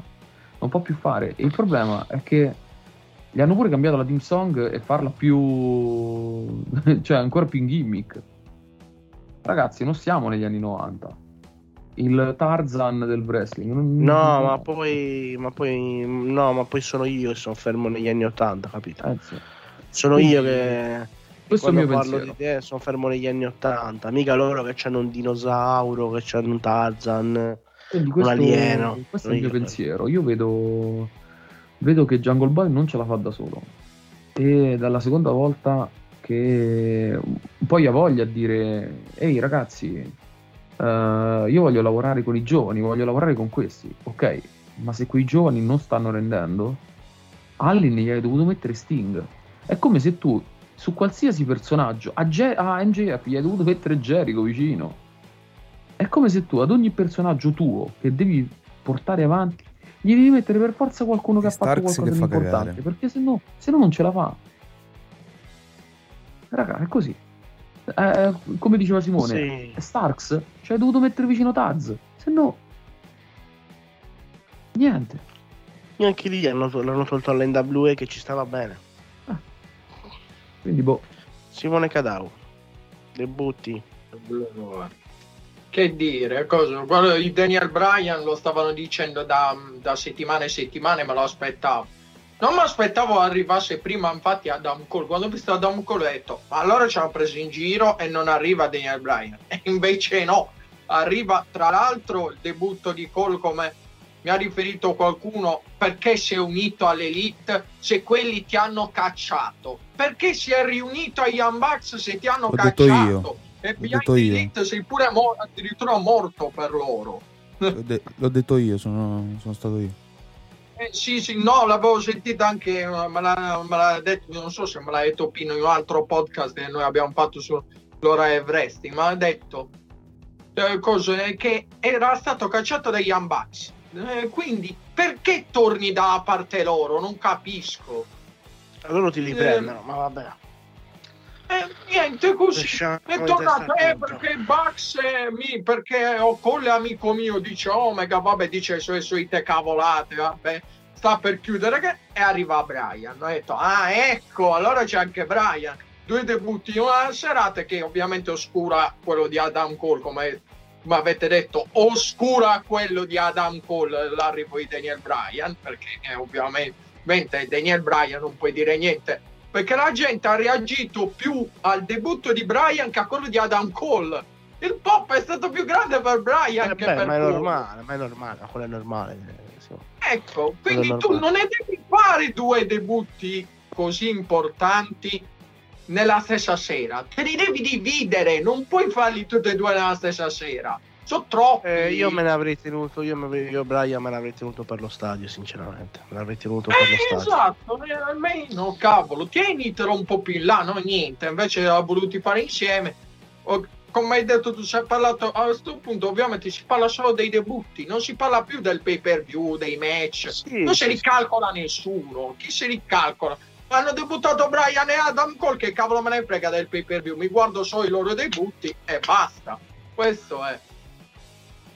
Ma sì, Daniel Bryan se ne va via con Adam Cole. Eh, sì, no, vabbè, il video che Eh, hanno eh. fatto poi dopo Certo. lo show, dopo lo show, ma anche le conferenze stampa che fanno pure con Lil, dai, eh, Tony Khan che parla pure con Adam Cole, che i Fabe proprio non la mantengono mai, vabbè, così, tranquillamente. Eh, ma perché c'era bisogno di fare tutte queste conferenze stampa? Secondo me no, non c'è bisogno di fare tutte queste conferenze stampa. Ma io. Io sono d'accordo a farle, sinceramente. Da un po' più Ah, di sì? cose di serietà sportiva. Vabbè, questo sì. Eh, un po'. Un po' insomma vabbè Tony Khan serio poi sempre sembra sempre uno scemo ogni volta come vestito però vabbè lasciamo perdere Ma sì, Dimmi. come dicevamo, sto Brian se ne va via. Eh, è una grande opportunità per lui dopo anni da WWE. Io ho detto, sono curioso di, di vedere cosa combinerà. Di lui sono, più, sono molto più, diciamo, fiducioso in confronto a Punk, sinceramente. Uh, ma quello penso tutti noi. Però abbiamo anche un po' di paura, come dice anche Matteo, no? Eh, che potrebbe, diciamo, spost- insomma, spostare come degli equilibri, ma Ma Ok. no, ma no, io non ho paura di quello, ho paura che si faccia male lui. Eh, Lui ha condizioni fisiche, non Po- so. posso, posso dirlo esplicitamente? Posso? Posso Vai. andare- Cazzi suoi, ecco per dire. Ma su quello sicuramente. Ma sono cazzi sua, Eh. cioè mi ha detto me, ha detto se si può fa- far male, Certo, oh, certo, vederci, ragione. cioè, cazzo c'è. Su, su- su Cole invece, vabbè, era palese. O rinnovava o, tor- o andava in EW perché cioè, tra gli amici, tra la donna, tra la donna e tutti, capito? Però sai, è molto strano. A me mi, ricorda, mi ha ricordato molto Luger che debutta in WCW quando tutti pensavano che, avesse, eh, che fosse con la WWF all'epoca. Ce l'abbiamo visto a NXT quando? Due settimane fa neanche. Al takeover. Sì. Adesso ce lo rivediamo lì, un po' strano. Non capita mai, soprattutto quasi mai in questi in questo periodo. Pino Eh. Fasciano. Aspetta, finisco un attimo, poi ti faccio parlare. Ok, scusa. No, no, eh, no, ho detto ora, mm, il debutto di Cole purtroppo sarà uno dei tanti. Lì dentro sarà uno dei tanti. Come fai a gestire? Mi spieghi come fai a gestirli tutti questi arrivi? Punk, Brian, Cole adesso. Come li fai a gestire? Wyatt. Mm, Wyatt difficilmente vai in AEW, te lo dico io. Ce lo vedo meglio di Impact. Tanto Mm, dici? Sì. Hanno già la sta- per me c'hanno già la stable dei cos'è i DK, insomma, sono ancora vivi o meno. Perfetto per quella Eh, stable. Vi- Violent by design anche volendo c'hanno il DK anche sì vabbè eh. Il DK sarebbe perfetto per lui, visto un po' il Sì, sì. paranormale. manca un leader perché manca un leader vero e lui sarebbe perfetto il il perfetto leader per loro Sì, Eh, sai, magari avrebbe più libertà lì. Sarebbe più un, un top player, dai. Sarebbe trattato più da top player. esattamente appunto, poi esattamente poi le W ci potrebbe andare lo stesso con questa Forbidden Door, quindi. Sì, sì. Cosa no? Pino. Vabbè, aspetta, eh. Allora, mettiamo un momento dei puntini sulle i. La for, Forbidden Door è, è solo ed esplicitamente per, esplicitamente per dei mid card. Non si mette nel contratto che fa Tony Khan, tu poi vai a Impact, o nel contratto che fa Impact, tu vai in AEW. Perché si è visto dei precedenti dei private party ed, eh, e Frankie Kazarian. Omega è stato un caso perché là c'era l'intrallazzamento con Don Callis che poi alla fin fine morale della favola Don Callis dove è andato? In AEW ci ha messo un po' di tempo ma lei è andata a finire. E in compenso però Kenny Omega mi ha risaltato la cintura di Impact che se tutti quanti a dire che non valeva, non valeva, non valeva più niente. Quindi la, for, la Forbidden eh, Door è, è interpretazione perché ovviamente il Big Tony Khan non ti lascerà mai il Big non ti manderà mai CM Punk Brian Danielson e compagnia cantando a meno che non ci sia il colpo di scena Bound for Glory il, eh. l'ultimo pay per view di Impact che essendo a Las Vegas spero che riusciranno a prenotare una, un'arena di 5.000 spettatori si spera che, che riesca a ottenere qualche big dalla EW comunque sta lasciando Pino, perché c'è il logo perché c'è il logo perché se avete visto il promo di Bound for Glory c'è il logo della New Japan della AAA se ci sono questi logo vuol dire che ci saranno i loro lottatori se no non è che li metti così a caso i logo di quelle federazioni le federazioni alleate tra l'altro. Sono quelle l'alleanza. In teoria c'è anche l'NWA nell'alleanza c'è anche l'NWA in teoria credo. Allora, no, stavo dicendo, mi collego a quello che diceva il buon prof Matteo Pagliarella. Tu se, se hai messo insieme Sting per Darby Allin. E poi adesso Brian Danielson, mi sembra pure con uh, il Jurassic Express, se non mi sbaglio, correggetemi se sbaglio, che significa? Che tu praticamente non c'è più trippa per gatti, non sai come far crescere i tuoi talenti, quelli là che tu prima mi hai detto Darby Allin main event, Jungle Boy, push per Jungle Boy, Francesco tu l'avrai letto, push per Jungle Boy e poi prima vogliamo andare a ricordare Orange Cassidy che adesso sta facendo lo scemo del villaggio. Io non lo sai bene che le star lì sono a periodi. E comunque, comunque il pay per view lo ricorderanno tutto per il debutto di Adam Cole e il debutto di Brian Danielson. È il cane che si morde la coda. E poi... Ma li, a livello poi, di mercato cosa pensi? Che siano buoni colpi però? A livello di mercato sono buoni colpi. E adesso ti rispondo io, e chi c'era sul mercato? Loro. E, e va, e, cioè, scusami, qual è la risposta? Chi c'era sul mercato? Loro. Che eh, addirittura è rimasto... Non... Parla, parla, scusi. Però potevano anche rinnovare dove erano e non lo hanno fatto. E secondo te, e secondo te perché? Perché? Perché la WWE ti limitava che se lui voleva lottare al 110% a rischio di rompersi, parlo di Brad Dallas, logicamente doveva andare in AEW. Poi, tor- poi eh, è una cosa brutta. Eh. Io l'ho detto, a me non è piaciuta tantissimo questa cosa sono protettivi perché c'è un motivo. Se poi, come ha detto Massi prima, cazzi tuoi. Poi, paradossalmente, Francesco, tu devi criticare più Adam Cole perché Adam Cole è stato cervellotico la sua scelta. Io credo di no. È andato dai suoi amici, Pino. Uh... Eh, ma, ma suoi amici per avere il booking sicuro ma, non, ma, non, ma, magari a lui non interessa, ma magari a lui interessa andare lì, stare con i suoi amici, sta con la sua eh, ragazza, vabbè, sta, di, beh, sta, ha più soldi di quando gli lavora. No, i soldi non c'entra, e poi lo con la sua ragazza, e loro vanno pure loro the road. Ma stanno insieme. Eh vabbè, sì, eh, se, e, e, non pensi il, il, cane che si morde la coda, che addirittura adesso Britt Baker, che Guarda, prima l'hanno costruita come... Ci deve la, essere. Eh un debutto che ti può un pochettino dire mm, è quello di Brian che è sempre stato trattato da signore in WWE anche quando si era fatto male. Non quello di Adam Cole che sai benissimo. Cioè Pino gli hanno offerto un ruolo da manager cazzo. Parte mi sembra una mezza mezza boiata sinceramente. Cioè dai. boiata, non arriveranno sì, ma Adam sì ma una, per me il problema, il problema è era solo uno, per me il problema era Twitch.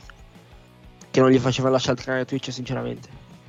Dai, secondo te uno come no, no, Scusami, aspe- aspetta un attimo. Aspetta no, no, no, no, adesso la stiamo facendo fuori dal vaso perché allora Zelina Vega non doveva tornare allora. Dopo quel poco che ha combinato, Zelina Vega. I soldi. Eh, i so- E i Sì, soldi, no. allora l'assicurazione No, sanitaria, i soldi, Sì, l'EDAB e la- no. e l'isola felice. Eh, va ad Ancol, va lì perché prende soldi, sta con la ragazza, sta con gli amici e fa il cazzo che vuole. E in una, in una compagnia sarebbe stato trattato da mid carder, Come tutti, dall'altra come è tutti. trattato da top player, punto. E questo è il problema. E questo è il fulcro del discorso. E come ho detto Perché io, fa quel cavolo che vuole, è vero. siete, col- siete d'accordo sul fatto che dobbiamo guardare i prossimi sei mesi e tirare le somme, insomma? Eh sì. Diamo per certo che loro il milione e cento lo faranno quasi sempre. eh. Sì, vabbè, quello...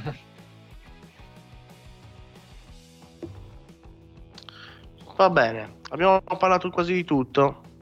Quindi, anzi, quasi tutto. Di tutto, più di tre Ah, ore. poi però vorrei dire una cosa, però, questa Forbidden Door, la porta proibita, ho detto tu, ma quale porta proibita? Porta proibita è quella con la WWE e quella non si aprirà mai. Quella non si aprirà mai. Per me è solo quella la porta proibita. Le altre possono tutte collaborare tra di loro. No, con la WWE non si può collaborare perché ti compra. Non puoi collaborare con loro, non esiste. Quindi, Va bene, andiamo in chiusura. Ringrazio tutti uno a uno. Ringrazio come sempre Simone Becchimanzi per essere stato qua con noi. Ciao Simon. Ciao, ciao a tutti.